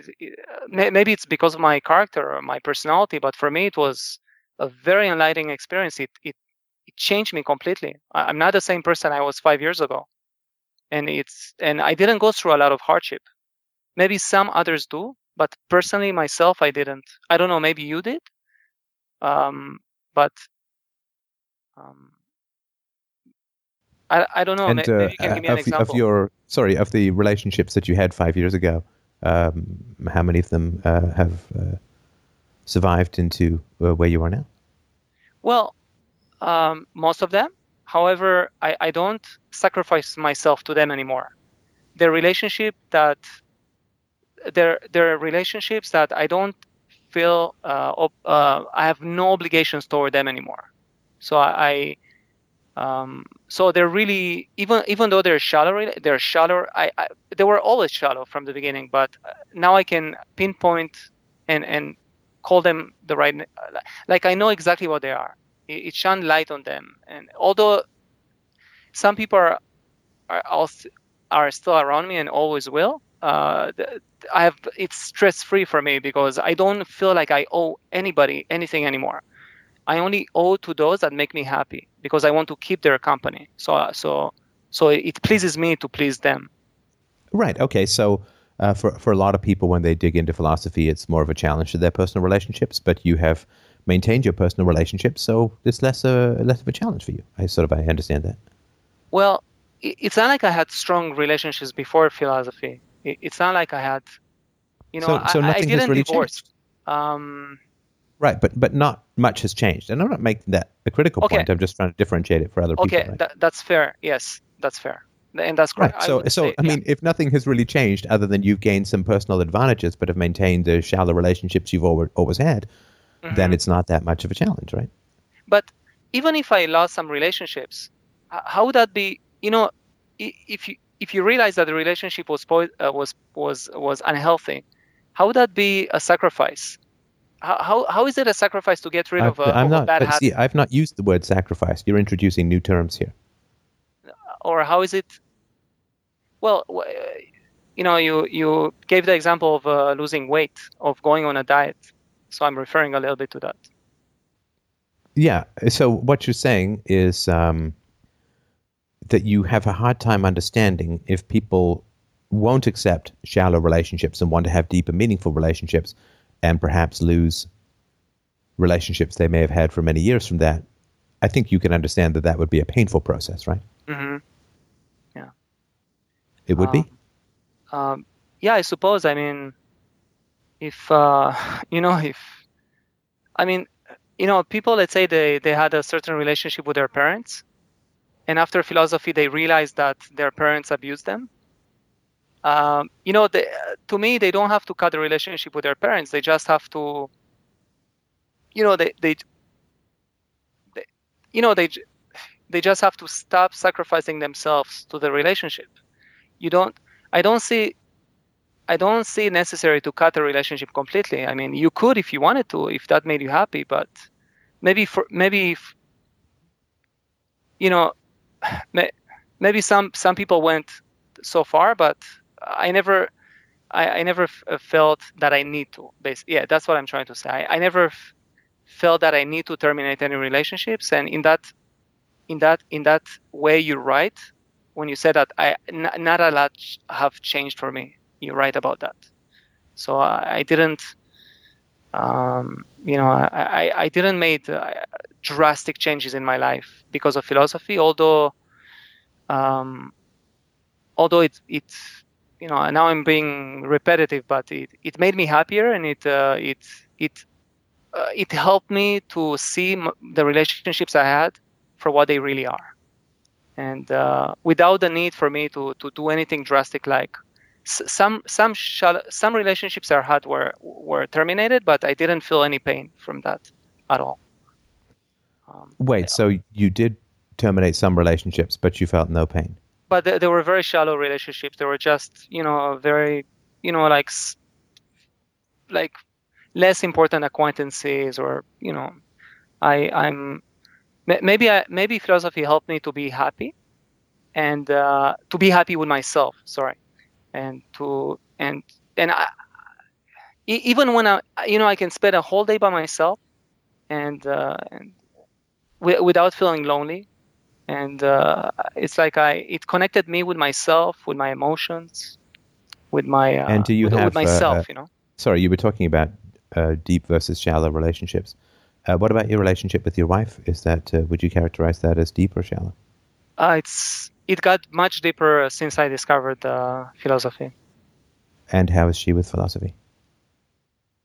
Um, for her sake, I, I'm not gonna go into those details. I'm very sorry. No, no, don't apologize. That's perfectly fair. She's not here, so I- Yeah, I, I don't want to talk about my relationship with her without her consent.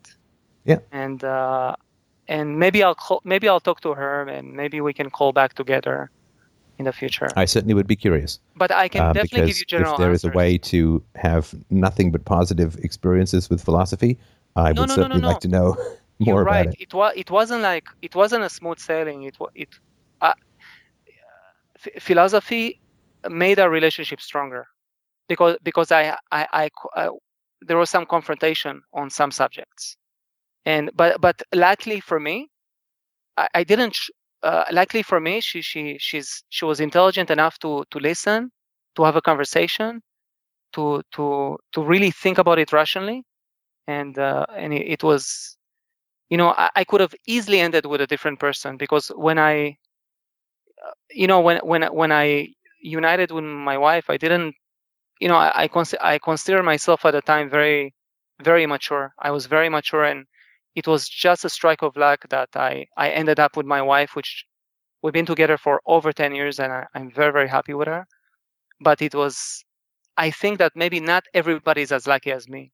And if and the the original subject is that if I were married with her and she and I would discover philosophy and she wouldn't connect with the philosophy, she she wouldn't be open to the conversation to of, of philosophy, then I then maybe I would be compelled to find to to to find something else. Yeah, uh, sorry, not something else. To to to find a different partner. And the fact that I was married beforehand, it would vastly complicate my life. So so uh, I agree with with everything you said about marriage and two people being together and the ring and all that, but it requires such a high level of maturity, and it, it, it's like you need to take maybe an exam before you get married. you know, there there should be some kind of uh, no, there shouldn't be anything. Sorry, I take that back. But but so few people do it the right way that I wonder whether it's it's a positive positive thing or a negative thing in society in general. For you, for you, I, I have absolutely no doubt that it's it's very very natural, very positive thing. But for many, maybe for many others, maybe I'm wrong. Maybe like you said, maybe a lot of couples are are perfectly fine together, but uh, but I don't know many people that that that understand and embrace philosophy the way I do and you do. Uh, most people they're together based on based on maybe uh, cultural values, but they're not together based on uh, philosophical values, like ba- based on you know uh, being able to to open up to each other and communicating their feelings. Uh, in your opinion, how many how many couples communicate their feelings? In, in, your opinion, or oh, I don't know. I think we're we're drifting topics here, but I, I just wanted to mention that um, yes, if uh, if uh, philosophy doesn't really disrupt your personal relationships, then it certainly is a lot more comfortable, and I can certainly understand where you're coming from from uh, from that standpoint.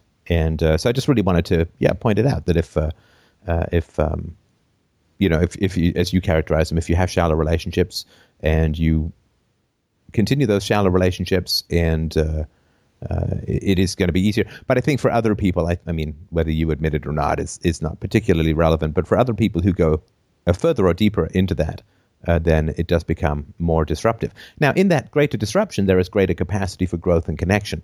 But um, uh, I think that uh, it's important. It may, may, be helpful for you to understand that not everyone has the same sort of set of standards or experiences of philosophy uh, that you do. But um, all right. Thanks you very much for your call. I appreciate it. Very, very enjoyable and a great set of questions, uh, Victor. I really do enjoy the Thank topic so much, of marriage. Stefan. Thank, Thank you, you, so man. much. Take care. Bye bye. All right. Up next is Bob. Bob wrote in and said, Why is it that the most creative people who go to the collegiate arts tend to be very statist, i.e., film slash theater majors? And we've talked a little bit about that on the show. But there's a, a follow up question how much of creativity is learned or developed and how much of it is innate? Hello? Yes. Hello. Uh, oh, hello. Um, yeah, so uh, first, thank you for. Uh, sorry, I'm a little nervous. oh, no But um, thank you for uh, doing the show, but more importantly, thank you for uh, being a stay-at-home dad. Just, just from like my own, just from my own experience. Um, my dad was a stay-at-home dad, and I can tell you that when your daughter grows up, she'll be very fond of the time that she spent with you.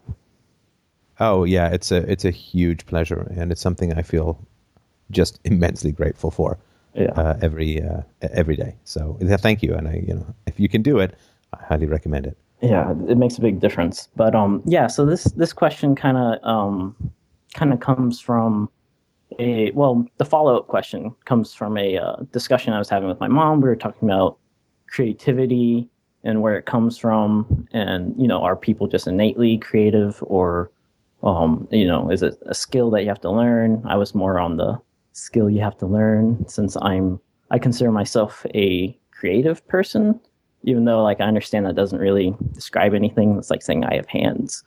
But um yeah, so I just wanted to have a little discussion about that.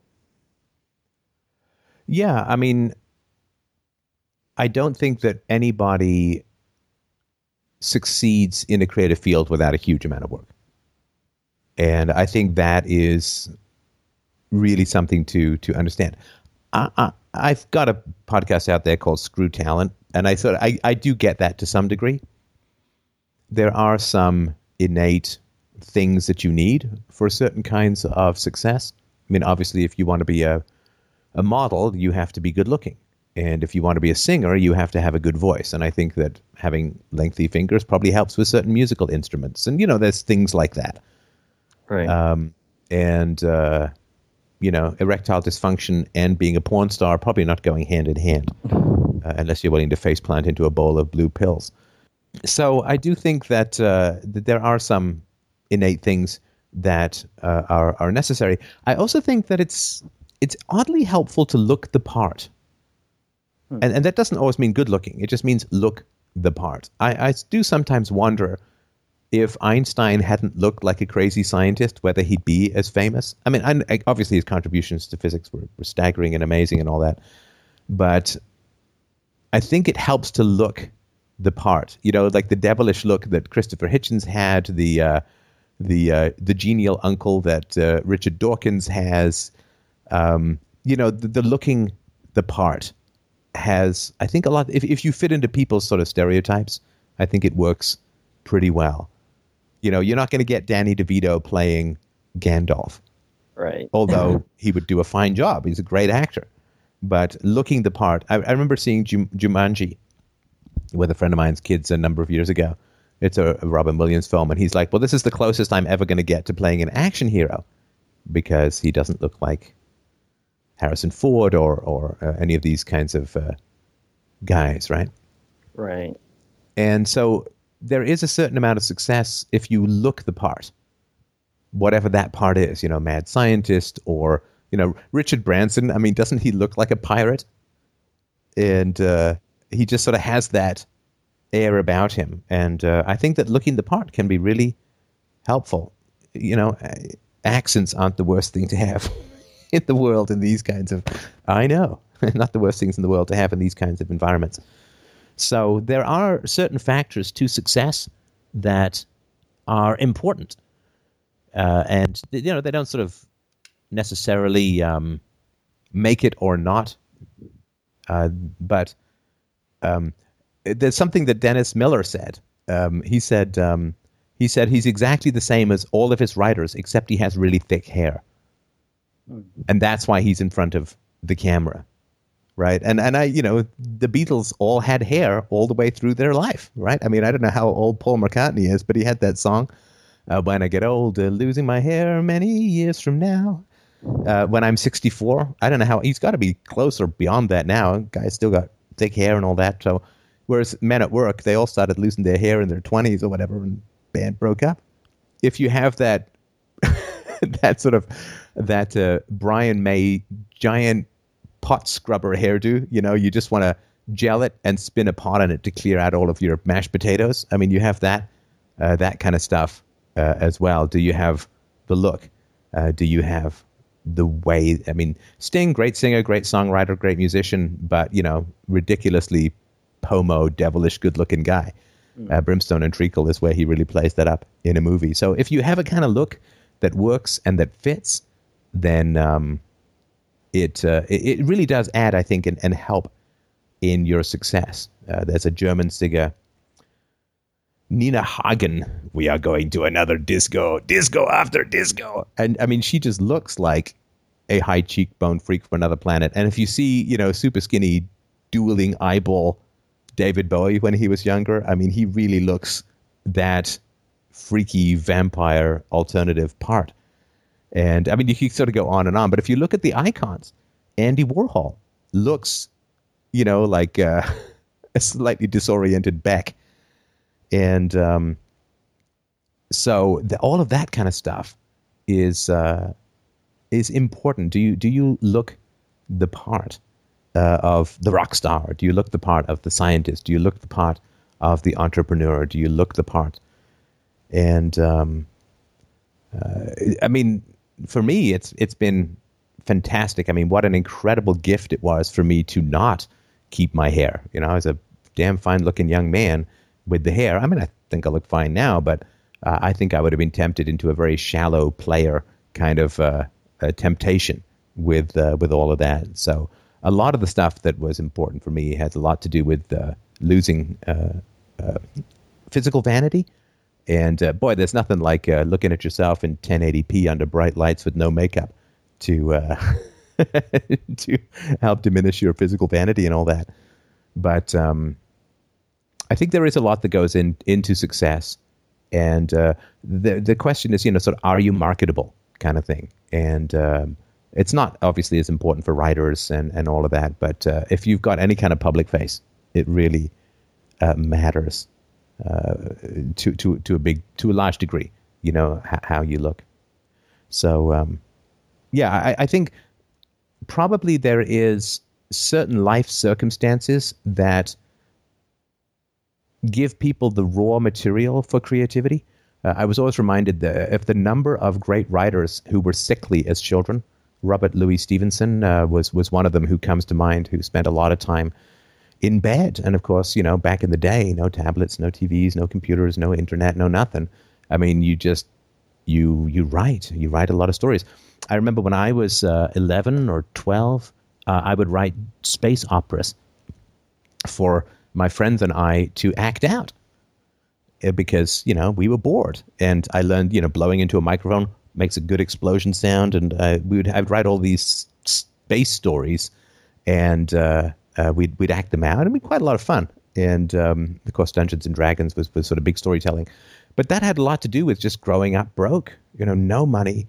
Uh, and uh, no nothing on TV. There was like one hour of cartoons a week that we used to watch. I think Sundays, sort of five o'clock. There'd be an hour of Looney Tunes cartoons, or occasionally I'd watch these bizarre Japanese space space star blazers or something. Our star blazers. And i'd sort of never i'd never see the end of it because it ended at nine and i had to get to school. So i'd never was missed the last 10 minutes. But um, you know these weird japanese things where most people look like people except for some people who look like the complete opposite of people. Uh, probably those are the writers in school and their own self-image and all that. But so there was precious little to do and we had no money at all and so for me reading was a big thing because I could at least go to the library and I would go to the library and I would just sit there and I would read and I would read and I would read. Also, not wanting to be home because home life was a mess. So, not wanting to be home also kept you out of the house and you had to find stuff to do. And uh, so, you would uh, find interesting stuff to do. And so, there was a lot of that stuff. Uh, I wasn't um, sick as a child. I had asthma when I was very young, but uh, I was never really sickly uh, as a child. But my my limitation was just no money, no money for anything, and uh, and and because of that, you you, I mean, I would write stories. I would, I made dioramas. Um, I don't think people even know what those are anymore now that there's like free AutoCAD or something. But dioramas is where you know if you want to create an, an African a scene from an, an African jungle, then what you do is you you you you get a big flat piece of cardboard and all that, and then you you draw and cut out the animals and you you tape them and then you fold them up and you make trees and you, you make a whole sort of 3D jungle.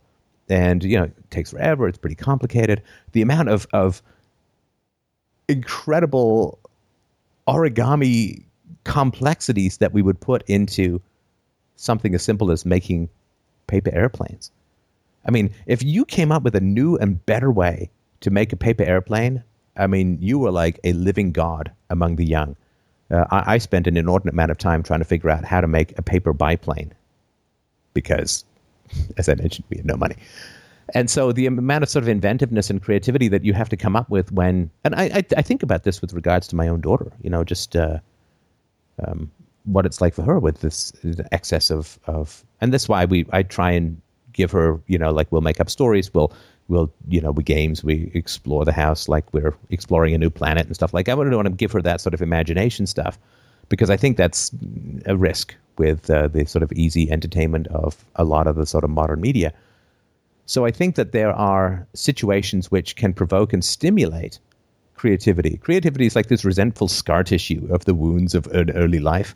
Because I mean, a lot of this stuff. I mean, if we'd had more money, or if it had any money for that matter, I'd have been really happy. I mean, I, I just remember having to ask people on the street for bus fare to go someplace because I wanted to meet friends. We had no money, right?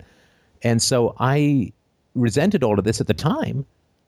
but all the stuff which can, is annoying at the time or, or feels hugely limiting at the time, I think in the long run can turn out to have enormously beneficial aspects to it. Again, it's not like we want to inflict that for the sake of potential future creativity. But um, I think that uh, there are certain limitations that the certain personalities, like certain personalities, they they hit limitations and they stop. You know, like um, you know, like a car comes up to a wall, it you can't go around. It just has to stop, right? It has to back Yeah, up I- or whatever, right? I, I get what you mean by that. Like, Yeah, um, but there are other personalities where they hit limitations and they spread around them, and it's that spread around ness that I think drives a lot of uh, of creativity. And and it because what it does is it starts to accumulate those ten thousand hours. And I know that that's somewhat controversial, but you know this argument that the Beatles became the Beatles because they played for eight or ten hours a day in Hamburg. They got so bored of doing the songs that they knew that they started to write their own songs. And you know, in, in a year or two in Hamburg, they they did more live music than most bands achieve across their entire career, uh, and so on. So, all of this stuff uh, is is just to say that I don't think the talent is innate, but I do think that there are certain personalities that are more easily stopped than others. I don't know if that's willpower or not, because I'm not a personality that's easily stopped. I don't want to ascribe it all to my personal virtues because I, I don't think that that's fair. Uh, because that would be to say, well, I just did it right, and other people. I, I don't know the degree to which it may be innate or not, or because I had a sense of how much I could conceivably accomplish, there was really little point in stopping. Right? I mean, if you have a four octave range, you don't sing up an octave and then just stop because you can go higher. So, I mean, just if you have a particular physical capacity, that is going to increase your ambition. Whereas those who have that physical capacity, who um, who then say, well, you know, I was just ambitious. It's like, well, yeah, but you were ambitious because you had this physical capacity called high IQ or whatever, and you didn't want to waste it, or you knew you could do it, or whatever. I mean, when I sort of sat down eight years ago or whatever it was to eight or nine years ago, to say, I'm damn well going to work out this problem of ethics. I mean, that was because I'd spent years reading, writing, studying philosophy, history, uh, art, and all that kind. Of, I mean, it just I really felt like I could do it, and I think I did. So, but but that was the result of a huge amount of. I mean, ev- even back to Dungeons and Dragons, playing particular ethical conundrums out in in the alignment, sort of lawful good, lawful evil, and that kind of stuff. So I think I'm sorry for this long ramble, and I'll shut up now because uh, you could sort of go on all day on on this topic. But I think that. Uh, I, I, the innateness of stuff is is always troubling to me because uh, it, it challenges things like free will, moral responsibility, and so on. I do recognize that the studies seem to say that certain personality types seem to be somewhat innate. Working with my own daughter's personality has been really fascinating in, in that regard, seeing what's innate and what's adjustable. But I do think that there are certain circumstances that generally are perceived as negative at the time that create strengths. I, I've said this before on the show, and it's the last thing I'll say before I shut which is I read a story many, many years ago. Um, my mom was away, my brother was away, and I spent the summer with a friend of mine's grandparents. And uh, he was actually my first friend I made in Canada. A really, really nice guy. We used to spend our um, we used to spend our uh, recesses just walking around the playground and, and chatting. A sweet guy, really nice guy, died. Oh, just tragically. Just he just had a heart defect and uh, just died in his sleep when he was uh, after I'd known him for about a year. Uh, and I have these memories of being at his house and just gone, just never came back. And um, all of these uh, challenges can help in terms of uh, developing people's creativity and their resistance and so on. I think there's some innate stuff. I tend to focus more upon environment because obviously there's more that we can do about that. And um, I think we are a long way of knowing what's innate because I think people's environments are still so tragic in so many ways. So I think we work to improve people's environments, see where they end up. So yeah, talent I think is a is it's one of these terms that's just so vague and such a catch-all. I think that it obscures more than it clarifies. I think there's just no substitute for uh, limited limitations, spreading around your limitations and finding new avenues and just working uh, as hard as you can. Does does that make any sense? Yeah, that, that actually makes uh, quite a bit of uh, sense and actually touches on some of the things that I wanted to talk about with the uh, development of creativity.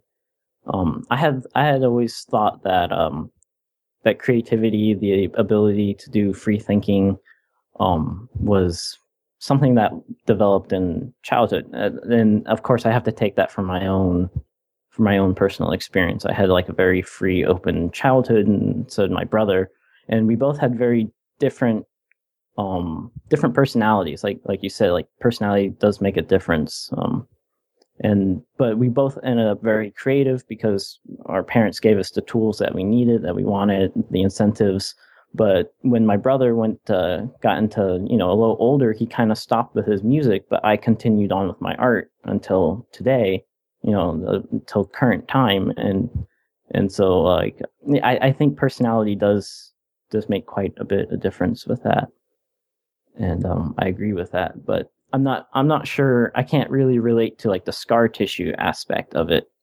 um, that that you mentioned. But it is well. Some of it was scar tissue, and some of it was just limitations. Oh, okay. I mean, I don't think that being poor, growing up poor, was not traumatic.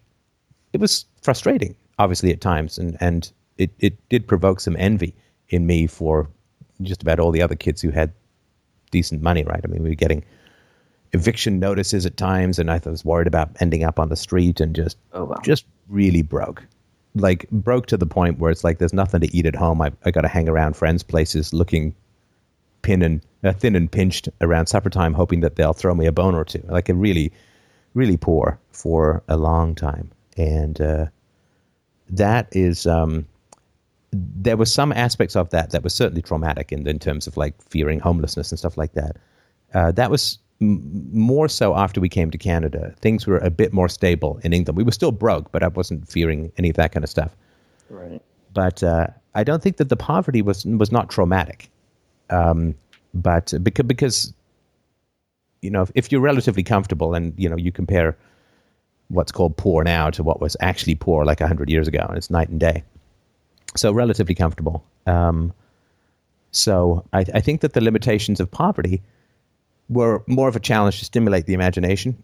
And I tried a lot of different things. I was a big painter for a long time. I remember walking home from school one day and there was a house that was being torn down.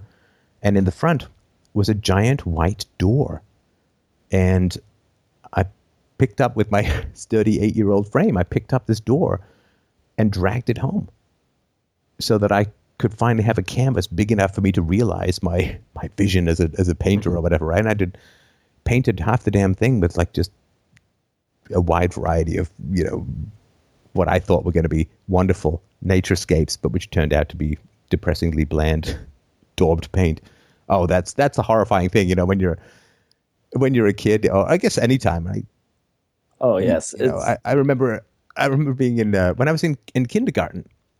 I guess uh, four or five years old, and I remember um, they had the construction paper and these paints, and these paintbrushes. And I wanted to do, I've mentioned this before on the show, and I wanted to do this picture of a kid going down on a toboggan, a snow with rosy cheeks, a snowy hill, rosy cheeks, his hair from, and, and scarf flying in the wind and all that. That that's what I had in my head.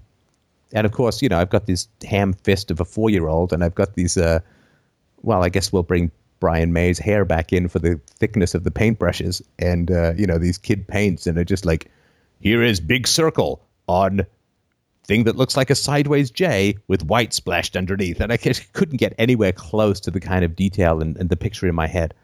And the weird thing was, for me, is that I really completely recognized this crazy gap between what I wanted in my head and what I was actually able to paint. And I remember even as a kid thinking, I'm never going to get there. It's the same thing. Like I played guitar for a while, I did piano, I played 10 years of violin when I was a kid, and uh, I was in an orchestra and so on. And I remember, you know, there were some older people. I mean, I was still a kid, right? Some older teenagers who were really good. And I remember thinking, I'm never going to be able to do that. It was the same thing with guitar. You know, I learned like four songs or whatever and, and, and tried to reproduce various bass lines. And I, you know, it around with the guitar for about six or, or eight months. And um, I remember, you know, then you sort of, you hear David Gilmour and you're like, I'm never getting there. I'm never, I'm never, ever going to get there. Now, that's of course a bit of a self fulfilling prophecy, but nonetheless, I think it's important for me, you know, because first of all, you have to want it. You know, the old Bryan Adams song. I got my first real six string at the five and dime, played it till my fingers bled. You know, I have to want it to the point where you're going to put crazy glue on your fingers like uh, Stevie Ray Vaughan just to go back and play another set. You have to want it that much, dude. And I just didn't want it that much.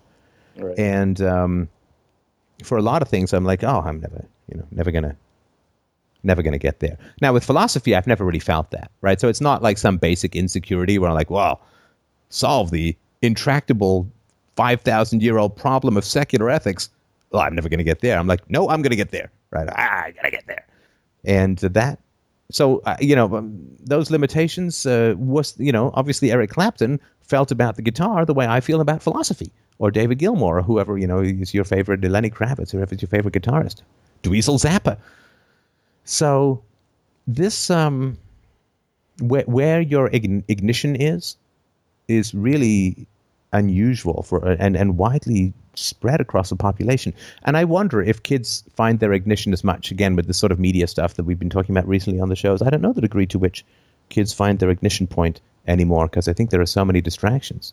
Um, right. So um, anyway, that's just another ramble. But uh, so uh, you don't you don't have to be tra- traumatized to to be creative. But I do think that you have to be in an environment where you have to generate internally something which, in many ways, you would rather have provided externally. Right. right? So there's I think of Robert Louis Stevenson as a kid stuck in bed year after year he's got to start creating something. He's going to go mad, right? And there was nothing, you know, there probably were like five books in the village or whatever. And so he started writing stories because he wanted something to be provided externally, but there wasn't anything being provided externally. And our inner resources rise to meet a world that is short of stimulus. And that's why this, I think, this crazy external stimulus world that kids grow up in these days is leaving them kind of short on internal generation and imagination. It's a complete cliche. And I get that it's been said about television and it's been said about movies, and now the new thing is video games. But nonetheless, I mean, the amount of time the kids, Mike, we looked this up recently. If you could just drag that number again, just for people who are listening for the first time. Dear God, dear God, the amount of time that kids are spending on screens is, uh, you know, unprecedented. We are performing this massive, unbelievably complex, and long term experiment on our children's brains, uh, unprecedented in uh, in human history. Uh, 35 hours of TV per week for for kids, but it's even more of that for screen time, right? Something like that. I mean, if you count, yeah, if you count sort of every moment the kids are spending in front of screens, from phones to tablets to computers to Xboxes to TVs to PS4s or whatever, PS3s, it is a truly staggering amount. Um, I mean, when I was a kid, I was oh, you know, a don't sit too close to the TV, and you know, if you watch more TV, your your eyes will turn square or whatever they used to say. There was this uh, sort of reminds me of this uh, video I saw once on online. Some guy was complaining about, you know, I've been trying to get my kids to go stop playing, you know, go outside, go outside, get out of the basement because they're playing video games, right? And what do they do is they take their wireless controllers and they sit outside looking through the basement window and play the video games that way. And uh,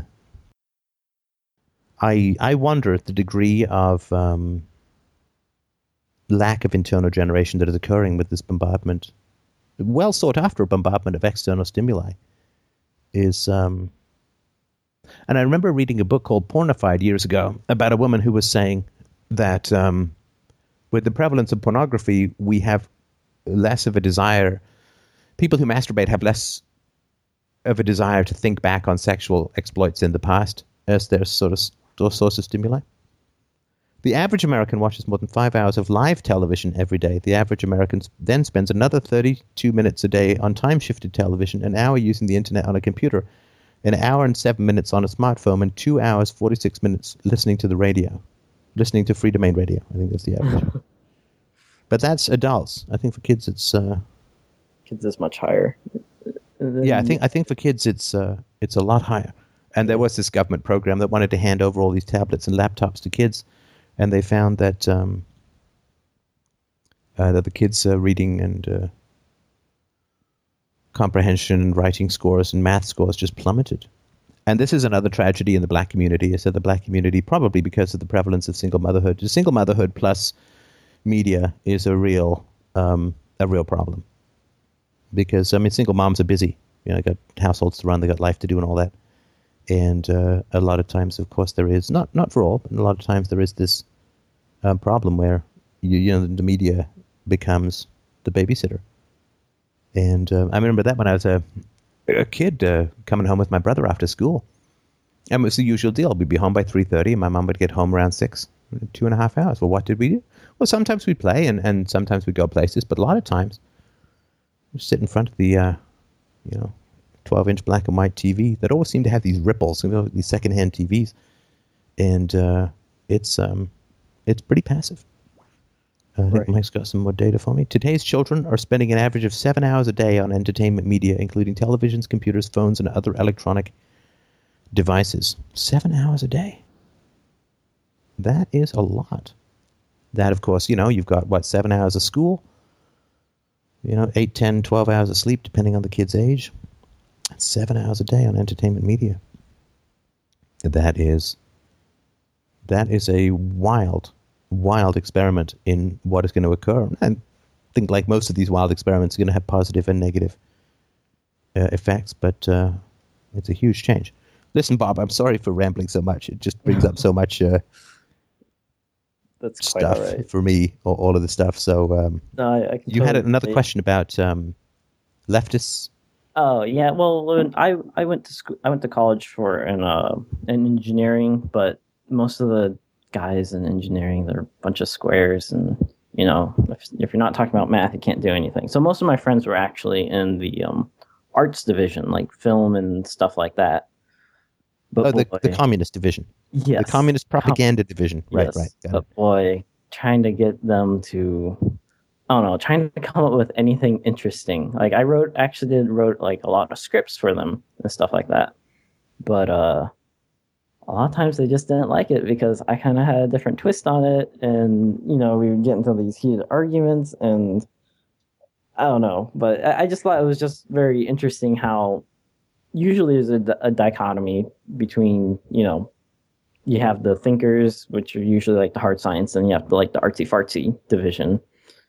But there's no like like you had mentioned before earlier in your show. There's there's no room for diversity in a lot of these other areas. Oh no, they're ferocious. Ferocious it's- censorship It's really vicious. occurs in the arts. You know, I mean, for those who don't know, and I don't know how many would care, but um, after um, I was involved in the sale of the company that I co-founded, uh, uh, this was in um, Lordy, 2001. Yeah, 2001, I think it was. So uh, after that, uh, I took a year and a half off because my dream had been to be a writer. That's what I wanted. I went to the National Theatre School for acting and playwriting. I was a playwright. And I wanted to be a, a writer, a novelist. That was my um, philosophy. I, I thought philosophy would be a useful thing for me to to have in my novels, but and a powerful thing for me to have in my novels. But I wanted to be a novelist. And you can get my novels, and I think they're good. And I got some fantastic reviews. Like a guy who reviewed The God of Atheist, who had a PhD in literature, said that this was the great Canadian novel that everyone's been waiting for. You know, I, I remember um, after I got these uh, reviews, after I went through a writing program, uh, going to get an agent, and and uh, I remember sitting at at my office job, and um, every time the phone rang, I'm like, well, I guess I'm quitting because I guess this is my big writing. Co-. I mean, that was the kind of positive feedback I was getting, and everyone said, you know, my writing teacher loved my writing, the agent loved my writing, and all that kind of stuff, and it never sold, never sold, and uh, it, that was a, uh, a challenging, a challenging experience to say the least, and it took a long time for me to sort of really get what was uh, what was going on. And look, it could be that I'm not a good writer. I mean, that, that's certainly a, a, a possibility. A, a good novelist. I think I'm a fairly okay writer. And, it could be. It could be. So I'm like, that's certainly a possibility. I think I've got enough positive responses from my novels, and I've written hundreds of poems and like 30 plays, and just you name it, right? And uh, but I think I think it's good. I think it's very good stuff. Or at least it's um, it's good enough that it, it could be books. And um, I, I, when in trying to figure out why everyone was so excited about my writing, but we nobody could ever sell it, I had to sort of try and go back in my mind, go back in my mind. I remember when I showed up at the National Theatre School, uh, the, the, the director said, "Oh, you guys are all pretty young, white, and bougie," which is short for bourgeois, which meant, of course, that uh, he was on the left, significantly on the left. And there was that real, uh, real prejudice, real prejudice. And the left, of course, is all about the creation and portrayal of victims. Victims, victims, victims, victims, victims, victims, victims. And victims not of any personal malevolence, but of a general structural problem, structural violence, structural right. The class conflict, right? That there are these giant structures in society that crush and oppress, oppress uh, the, the, the people and they can't do anything about it. And and this is why Bertolt Brecht and Mother Courage and her children, various other, even Tennessee Williams says people are just crushed by this circumstance. Nobody nobody's trying to be mean. Everybody gets destroyed, right? Or at least lots of people get destroyed. And this you can see this this communist shittery all over the place. And even in kids' movies, you know, what is it always? There's some forest with all these lovely animals, and then there's this evil mall developer who wants to crush the forest and put up a mall, and you know, and it's just you know bad guys want to knock down the orphanage and build soulless condos and you know we, we got to put on a show to raise the money to save the i mean it's in the blues brothers for god's sakes right? It's it's everywhere that there is not personal immorality but there is a structural problem. And the reason for that of course if there's personal immorality that's the religious that's the christian approach. If there's personal immorality then you you either fight the bad guys or you try to turn them into good guys right you, you, reason with them, you, you exhort them to better, or you fight them if you can, right? But it's not a structural thing, right? And, and you see this with racism too. Structural racism. It's the, the racism is in the, the structure of the society as a whole, or sexism, or it's it, there's not there's these individual racists that we need to make better or fight, right? It's the whole goddamn thing. Like exploitation. It's not like there are good bosses and bad bosses. The whole system is exploitive. The whole system is sexist. The whole system is environmentally destructive. And this is just a naked grab for power. Because if you can identify, if, if the structure is not a problem, but there are bad people in it, then you fight the bad people and you you leave the structure in place, whatever the structure is. But if the whole structure is unjust innately, then communism, then socialism, then fascism, then Nazism, then some massive change. It's a it's a coup of structure. And so you have to portray endlessly these uh, noble, good hearted people, particularly the poor. Noble, good hearted people just crushed down by circumstances beyond their control. And that arouses in you a hatred of the structure of your society as a whole, which is how you dissolve the remnants of freedom that remain from the Enlightenment and the Age of Reason. And that's all Calm you communism. And that means that you have to get rid of individual choice uh, and this is what happens in, in communism. I mean, communism, it's all class conflict. I mean, in communism, theoretically, the capitalists aren't bad. Of course, they are because they need every every religion needs its devils, right? But they can't. It's just the it's the actions of capitalism. It's the nature of capitalism. The owners of the the means of the production. They're not bad. They're just you can't right because if they were bad, you'd just say to the workers, "Well, you go be the the you you go buy the factory and everything will be great. But that was never the solution put forward by because that's not structural. That's just replacing the owners, it's property, the whole the structure, everything, goddamn thing, whole thing has to go.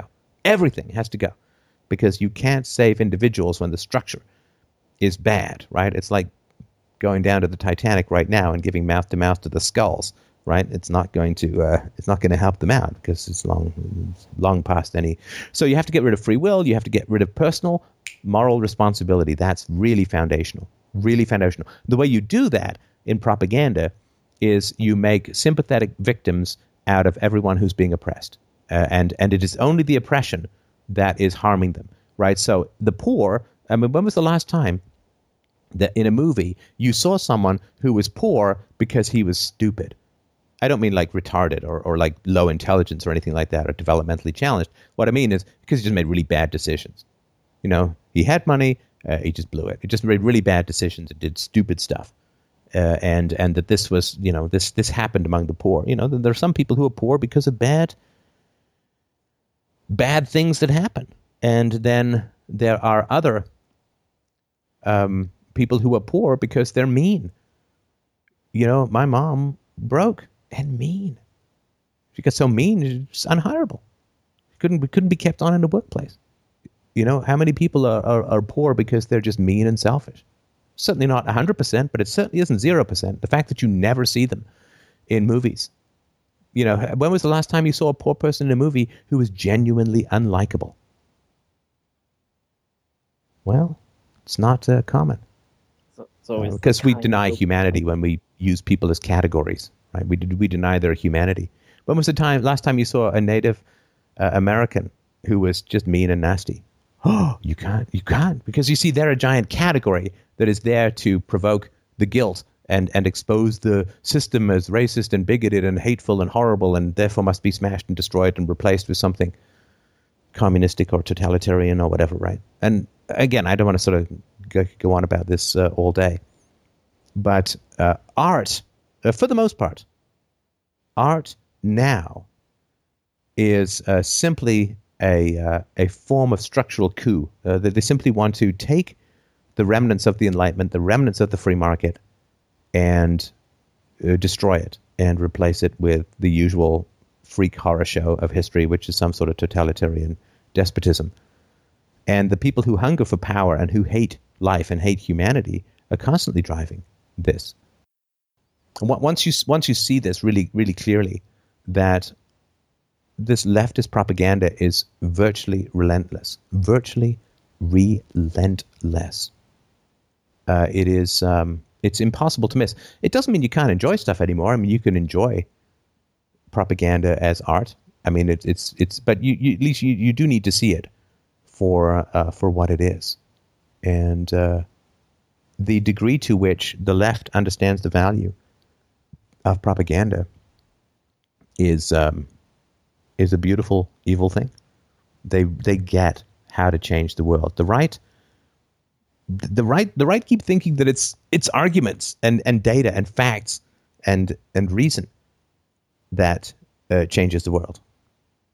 Because strangely enough, for being on the right, they're empiricists, but I mean, there's more evidence for the virtue of God than the value and virtue of communism. Empirical evidence. Um, I mean, the, the religion in people's lives very often statistically makes people happier and and uh, live longer and uh, have more satisfying relationships, a stronger uh, social net uh, and support system. Uh, so there's more evidence for the value and virtue of of a deity than there is for survivability of communism. So uh, people on the right, yeah, they, they look at the facts and they, they produce the facts. And people on the left create empty-headed slogans. They chant, "No justice, no peace," and uh, they just have the most vicious verbal abuse that they pour on anyone that they dislike. And uh, and and and they win, and they win repeatedly and repetitively. Partly because there is this viciousness on the part of the left, and also partly because they have all of this juggernaut of propaganda behind them that makes what they say seem plausible, even though it's mostly insane. Does that does that help at all? Yeah, I mean that that's actually a uh, point I was going to bring up too. Is that um, most of the hard left they're very very good at tapping into the emotions and Mm. bringing those emotions forward, while the right they they have trouble with anything that's like emotion and like tapping into that because art changes culture. Like that that's the main change of what culture is. I mean you, you want to see what culture is nowadays just go watch the latest music videos and have your brain melt through your ears. But yeah that, that- like art changes culture and the um the sort of the minds that are more drawn towards arguments they've never really understood the importance of art i would say Well, look, I mean, it could be that you're right. It could be that you're right. Or it could be that it's just way too late. Hmm. So, um, I mean, I worked for uh, off and on for a quarter century at developing my writing skills. Couldn't get published. So maybe people are just Yes. like, well, since all these lefties are in charge of the media, why, I mean, I'm not going to. Like, forget it. Won't do it. Right. Yeah, yeah, I, I definitely got that. so it could, I mean, it could be that they don't understand it, or it could be that, that because they're empirical, they're like, okay, yep, I get that's not going to work, right? Right. Hmm. This is very interesting. Yeah. And then the other thing is, um, Who's the guy? Sorry to interrupt. Just just before we move on, because I had another example of that. I honestly cannot remember his name, even though I like him uh, as a writer. and I've read a couple of his books. He debated gun control with Piers Morgan, and I think a year later or thirteen months later, Piers Morgan got fired from his show. He was um, he's like the new editor at Breitbart. Mike, if you can just look that up and give me his name but uh, a good writer. And this guy originally was um, uh, started writing fiction, and he actually wrote a couple of scripts for The Good Wife, um, which is a, a political show, a legal political show. And people were very interested in it. And they were moving forward and this and that and the other. But he he had a conservative blog, and he had an agent, and they were in the process of selling these scripts that he'd written. Uh, so this guy, a very talented, very smart guy, a good writer, obviously. And then his agent uh, called him up and said, "I can't sell these. It's over." And the guy said, well, "What are you talking about?" His agent said, "Oh, they found your blog. They found your blog, and uh, there's, there's no way that they're going to buy a script from you." And this was kind of jaw dropping for the guy, right? because he, you know, he was uh, really quite uh, quite shocked and stunned at this basic reality that uh, you know, good writer, everyone wanted the scripts, loved the scripts, and then it's like, oh my god, he's got conservative leanings, right? yeah, that's, uh, yeah, I mean, that, that is very possible. Maybe they just never got into it. Art, art does seem to be a good modulum of propaganda, and the left is always, uh, always in need of propaganda. Ben Shapiro, Ben Shapiro. another fine Scottish name, um, but yeah, I'm just kidding. Ben Shapiro is the Oh, uh, okay. yeah, I know this is guy. the guy. Yeah, and a, a well worth reading and uh, a very uh, very smart guy, and uh, he is um, yeah. So he tried, but there is an old saying that comes. It's not really a saying, and this is um, I think it's in Godless by Ann Coulter, and it's a really uh, terrifying state of affairs that came out of the 1930s. And Whittaker Chambers, I think it was in 1938, broke with the Communist Party. So he was an American writer and translator, and he was in the Communist Party. And in 1938 or 1939, I think it was, I think it's 1938, he basically realized that he was on the side of evil, and he broke with the Communist Party. And the full story is incredibly gripping, incredibly powerful, and wends its way into the accusations of Soviet espionage against Alger Hiss and uh, McCarthyism and the the complete falsehoods that are thrown around with regards to McCarthyism. And it's it's a gripping story, and, and she's a great writer and a very entertaining writer, uh, and uh, what a storyteller. But Whittaker Chambers said that conservatives will never win against communism because they don't understand how evil it is. They, they because they're pretty good natured, because they're Judeo Christian, because they're free market guys, they don't get it. They don't get just how sinister, vicious, evil, anti life communism is. And he said that the battle for the future of freedom will be fought by two groups and two groups only the communists and the ex communists. Because it is only the ex communists who have seen deeply enough how evil the doctrine is The conservatives will be irrelevant. It will be the communists versus the ex communists. And unfortunately, we just have not produced enough ex communists to win the battle. Interesting. Well, that I think that covers pretty much everything I wanted to talk about for that first point, for the first question, anyways. Yeah, it's just yeah, it just it just becomes more painfully obvious how uh, propagandized all the media is, and uh, makes it somewhat difficult to enjoy, but I can still enjoy some of the stuff. It does make it tougher to enjoy, but that's okay. I mean, you don't want to enjoy Nazi propaganda, right? Again, I'm not going to say that the left is the same yeah, as a Nazi, because we know that Nazism is bad. But um, it is a uh, it is a challenge. Uh, you know, I would certainly not count myself an ex-communist, but I was definitely a socialist when I was younger. Oh yeah, I think and, like uh, during the teenage years, you just have tendencies to play with that sort of idealization. Well, you live in a world of words rather than facts. Yeah. And giving money to the poor is a shallow and stupid way of helping the poor. I'm not saying it's never appropriate to, to give money for charity. I mean, I do regularly and quite a bit. But the idea that poverty is solved in the long run through the transfer of money is uh, is ridiculous. I mean, charity has been around for thousands and thousands and thousands of years, but it's only in the last 200 years that the poor have had, any, had anything other than disastrous in their life as a whole. And that's not because of charity, it's because of the market, because of freedom. Right. And um, there is a natural bias. And, and it comes because, I mean, we, we're hoping that the Flynn effect is going to catch up with us and people are going to get smart enough to understand these things. But, you know, the, the fool looks at the man giving money to the poor and says, What a generous and helpful person. And the fool looks at the man brainstorming an idea for how to start a new business and says, Oh, he's only in it for the money.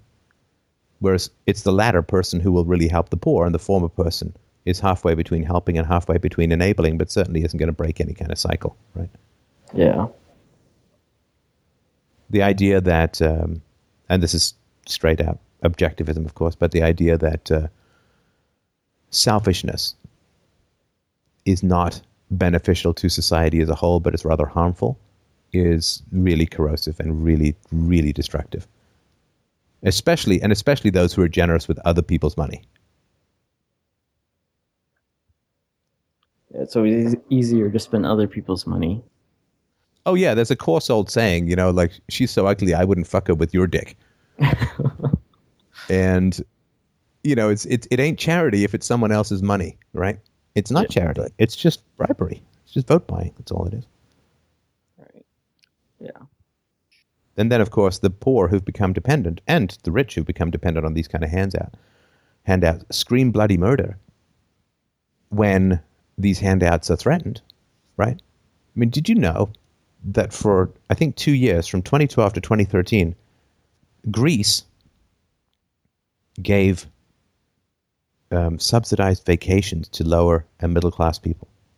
give them these big set of uh, austerity coupons. yeah, Mike, what, you, you had it. I can't find it right now. Do you want to just read that thing off? Oh, now you're putting me on the spot. Oh, here we go. Greece subsidized vacations for the poor. From 2013 till 2014, the program provides provided, I guess, vouchers for social groups with mid and low incomes to take holidays in tourism establishments everywhere in Greece. It included discounts at Greek hotels and other lodges of all categories that created that obtained some particular government seal. So subsidized vacations, and uh, they scream bloody murder. Now, normally, when people scream bloody murder, we are skeptical, right?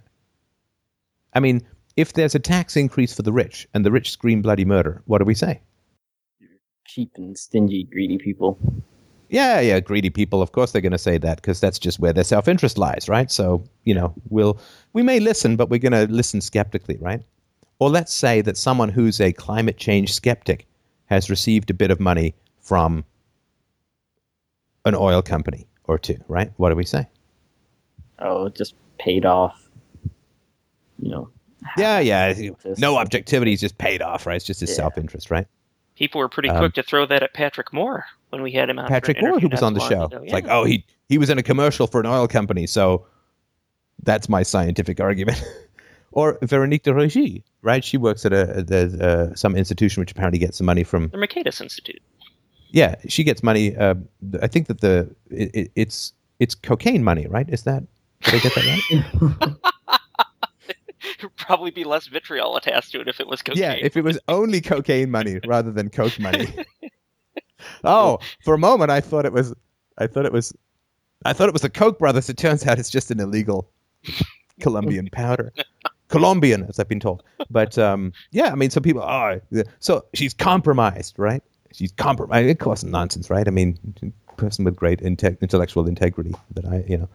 Anyway, so so there's certain groups when when we see financial self-interest in eh, oh god it's they, we discard them because they're totally compromised right but when the poor scream about cuts in the welfare state what do we say Oh, you poor, poor, poor people! How could you possibly because we do this to them? we don't we don't give them humanity the poor are a giant lever used to dismantle freedom they, they're not people don't care about them as individuals caring about someone is a very complicated thing caring about someone is a very complicated thing. Caring about a group as a whole is an impossibility unless you are willing to reduce them to a cartoonish stereotype. You cannot care for a group as a whole. You can care for individuals, and that is really hard. I mean, boy, you ever want to know why the welfare state doesn't work? Just watch the show Intervention once or twice, where people try to stop drug addicts and people addicted to alcohol or other destructive stuff. They try and stop them from killing themselves with drugs or alcohol or whatever it is. And they stage interventions and they threaten to break all relations with them and they get professionals and they get training and they get experts and they, right? And I don't know, I've only watched one or two episodes, but both times it failed. Some guy who had a bunch of tanning salons just drank himself to death. I mean, look at the Dr. Phil family. This is a family I that was just thinking of them. Yeah. yeah, I mean they they this is I think it's a doctor and his wife and their kids and and they've had massive amounts of psychological and social worker and expert resources and medical care thrown at them. I think this went on for like 7 years. And it seemed to me that they were bloody well worse off at the end of it than they were at the beginning. Wow, I didn't know that. It's um it's some chilling stuff. It's some chilling stuff. I mean, if you have tried it, Bob, if you tried it, like really trying to help someone in your life who's got some significant dysfunction? Uh, yeah, my um, my dad's extended family. Um, we have no contact with them. I've only met them once, but my dad had, when in his younger years, he had tried helping his brothers and sisters, and it got to the point where he was just like, I can't, I can't have you guys around my kids. I can't have you guys anywhere, and cut off all contact. Never met them, but I've heard stories.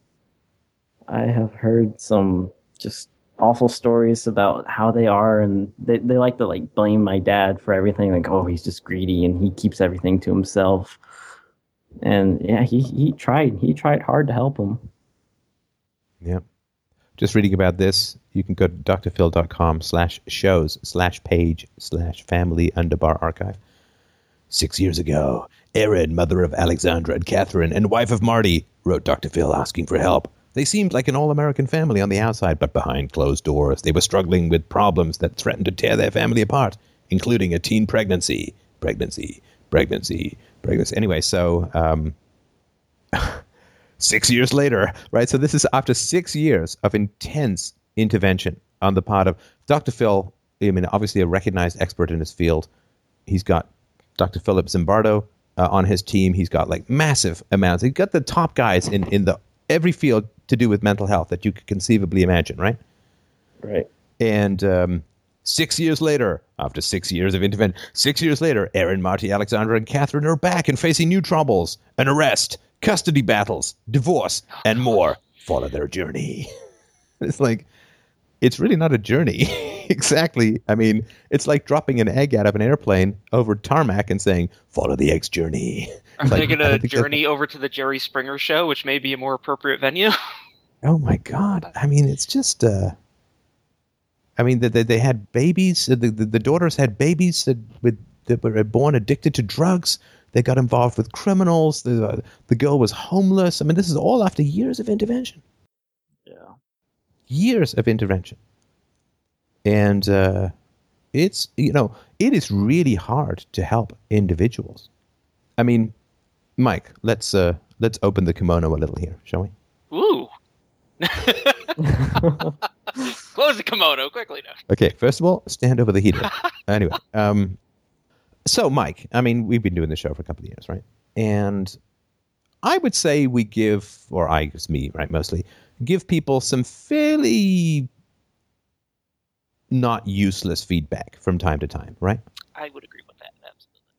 And it's not perfect, but uh, you know, go to therapy, get yourself knowledge, live your values. You know, it's standard stuff, right?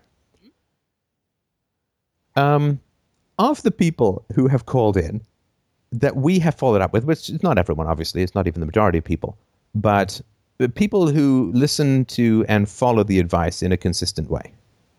You know, it would be it would be tough to put a percentage on it because I don't follow up with everybody. Hmm, But- of the people that we do have some idea of. I will say this: I it's not uncommon for me to get like an email saying, "Hey, I was on the show two years ago, or you know, a year ago, or something. Can I come back on?" And it's like, "Oh, well, what's your question? What do you want to talk about?" And it's about Exactly the same stuff from two years ago. Why do you ask? the, the exact same thing, and it's like, well, you know, I I because I keep notes on like the previous shows and stuff. I go back and it's like, oh, so have you gone to therapy? I think that was discussed in the previous show. No, I have not gone to therapy. So it's like, uh, so you want advice, you want feedback, but you're not going to actually act on that feedback if it's something that you don't want to hear. Hmm. It's like watching a television show of your own life. You don't actually have to do anything. You just expect things to happen. I think, and I think, I think, just just total guesswork, right? Just just, but I think that probably, I think twenty to 30 percent of people who call into the show do something seriously positive based upon the feedback they get. Hmm. What, what, what do you think, Mike? Do you think that's way off base, or I certainly get more positive messages from people that are doing stuff with the feedback that they get on the show than I do. Like, I got this feedback and then I did nothing. That's pretty passive. so? Maybe it's fifty percent or So- more, right? So yeah, so maybe it's fifty percent or more. It's certainly And- not, you know, high 90s or anything like that. Yeah, or it's not like seventy five percent. So you know, if you if you come on this show and we talk about some stuff, I give you some feedback, then 50-50, 60-40, whatever. You've got a you know pretty, and and that, I mean, I think that it's some of the best stuff around. I, I do. I mean, obviously I do. Otherwise, I'd say to people, "Oh God, go somewhere else. go somewhere else." Right. And uh, it's worth every penny that people don't pay for uh, for coming on the show. But um, that and and this is a show where you know people have listened to this philosophy. They have some obviously some respect for what it is that I have to say, and uh, and so on, right? And still, it's 50-50 about whether people even do the stuff which I suggest or may recommend in in the show. Now, whether they follow up with it and expand on it and keep it going and continue to grow and so on, right? And um, The therapy thing is the one that really stands out to me. Like, I've been listening to the show for three years. Have you gone to therapy? No. Okay.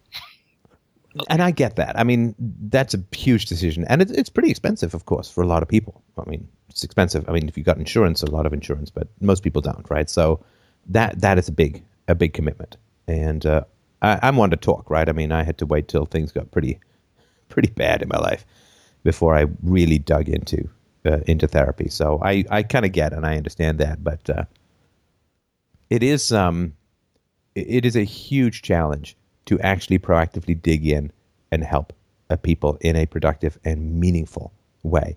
Now, I know this show does that because we get countless emails of like, you know, I don't hit my kids, uh, I've got better relationships, I'm more honest with the people in my life, I've got the job of my dream, whatever, right? I mean, there is, uh, you know, it's why we do it. It's why we do it um, because it is clearly helping huge numbers of people. I mean, huge numbers of people live vastly better lives, and that that's what it's all about. That's why we do it. That's what makes it worthwhile. But the idea of giving of of helping a category of people called the poor is so fundamentally bigoted. I mean, if I had one opinion about all blacks, what would people say? Racist. Racist. And it would be true. If I said blacks are, right? It, it, it fundamentally wouldn't even matter that much whether it's positive or negative. It would be racist, right? Right. and uh, but but this kind of poor poorism, you know, where you just the poor are this, right? The poor are victims, the poor are noble, the poor are struggling, the you know the single moms are victims and they're heroic, and the teachers are all care about the kids and are you know the system may be bad, but they you know like all this nonsense, all this nonsense. Um, you know, because people sometimes get upset at, oh, you Steph, you know, you said something positive about the police. Oh, and I I'm not sure that I have in general, or I don't know if I have even in particular, but I I really really resist categorizing a group morally. Yeah, there are corrupt cops. Of course there are. I mean, vicious, brutal. I mean, three cops. I think it's two guys and a woman. Three cops just got uh, charged with gang rape, repetitive gang rape ring. Yes, there are some really nasty, vicious, evil cops around, and there are some cops who are really trying to do some good work and really trying to help their communities. There are shitty government teachers, and there are government teachers who are really trying to do. I mean, I was taught by one or two of them, really trying to do some good in a system and are skeptical and no, we've had wish it some were them call into the show. Some teachers. I'm sorry. We've had some teachers call into the show that are really trying to do some positive stuff in a really terrible situation. Yes, that's that's very true. Exactly true. And so people want to create these convenient categories. And uh, I mean, obviously, at the extreme ends of the human condition, you know, I'm not sure how many gentle concentration camp guards they were in Nazi Germany or Soviet Russia or whatever. You know, probably not a lot, if any, right? But we're not at that stage in in the society. And of course, a lot of the people in the concentration camps probably thought they were doing the right thing.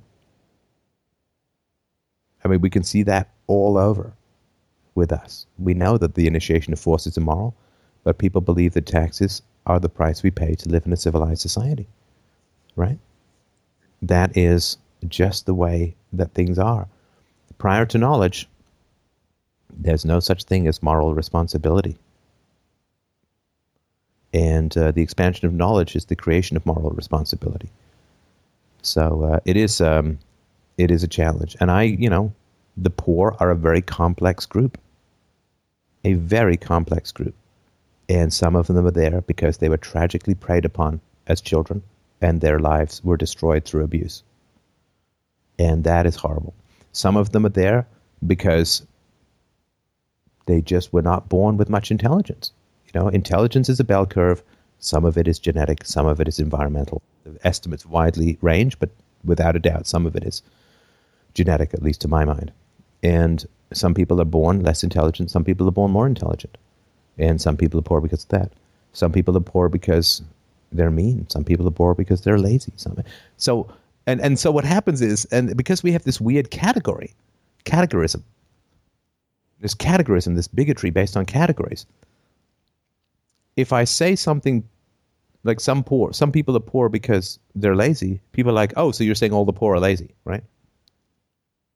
I mean, and it's just this weird click that happens to people, and it's the result of decades of incredibly positive propaganda, uh, incredibly effective propaganda, which lumps all the poor in one category, and you get one giant brush with which to paint the poor, and it's like this ultimate fill program, you know, like F I L L in, in Windows or Mac. You touch something and it fills the whole category, the whole circle or the whole tri.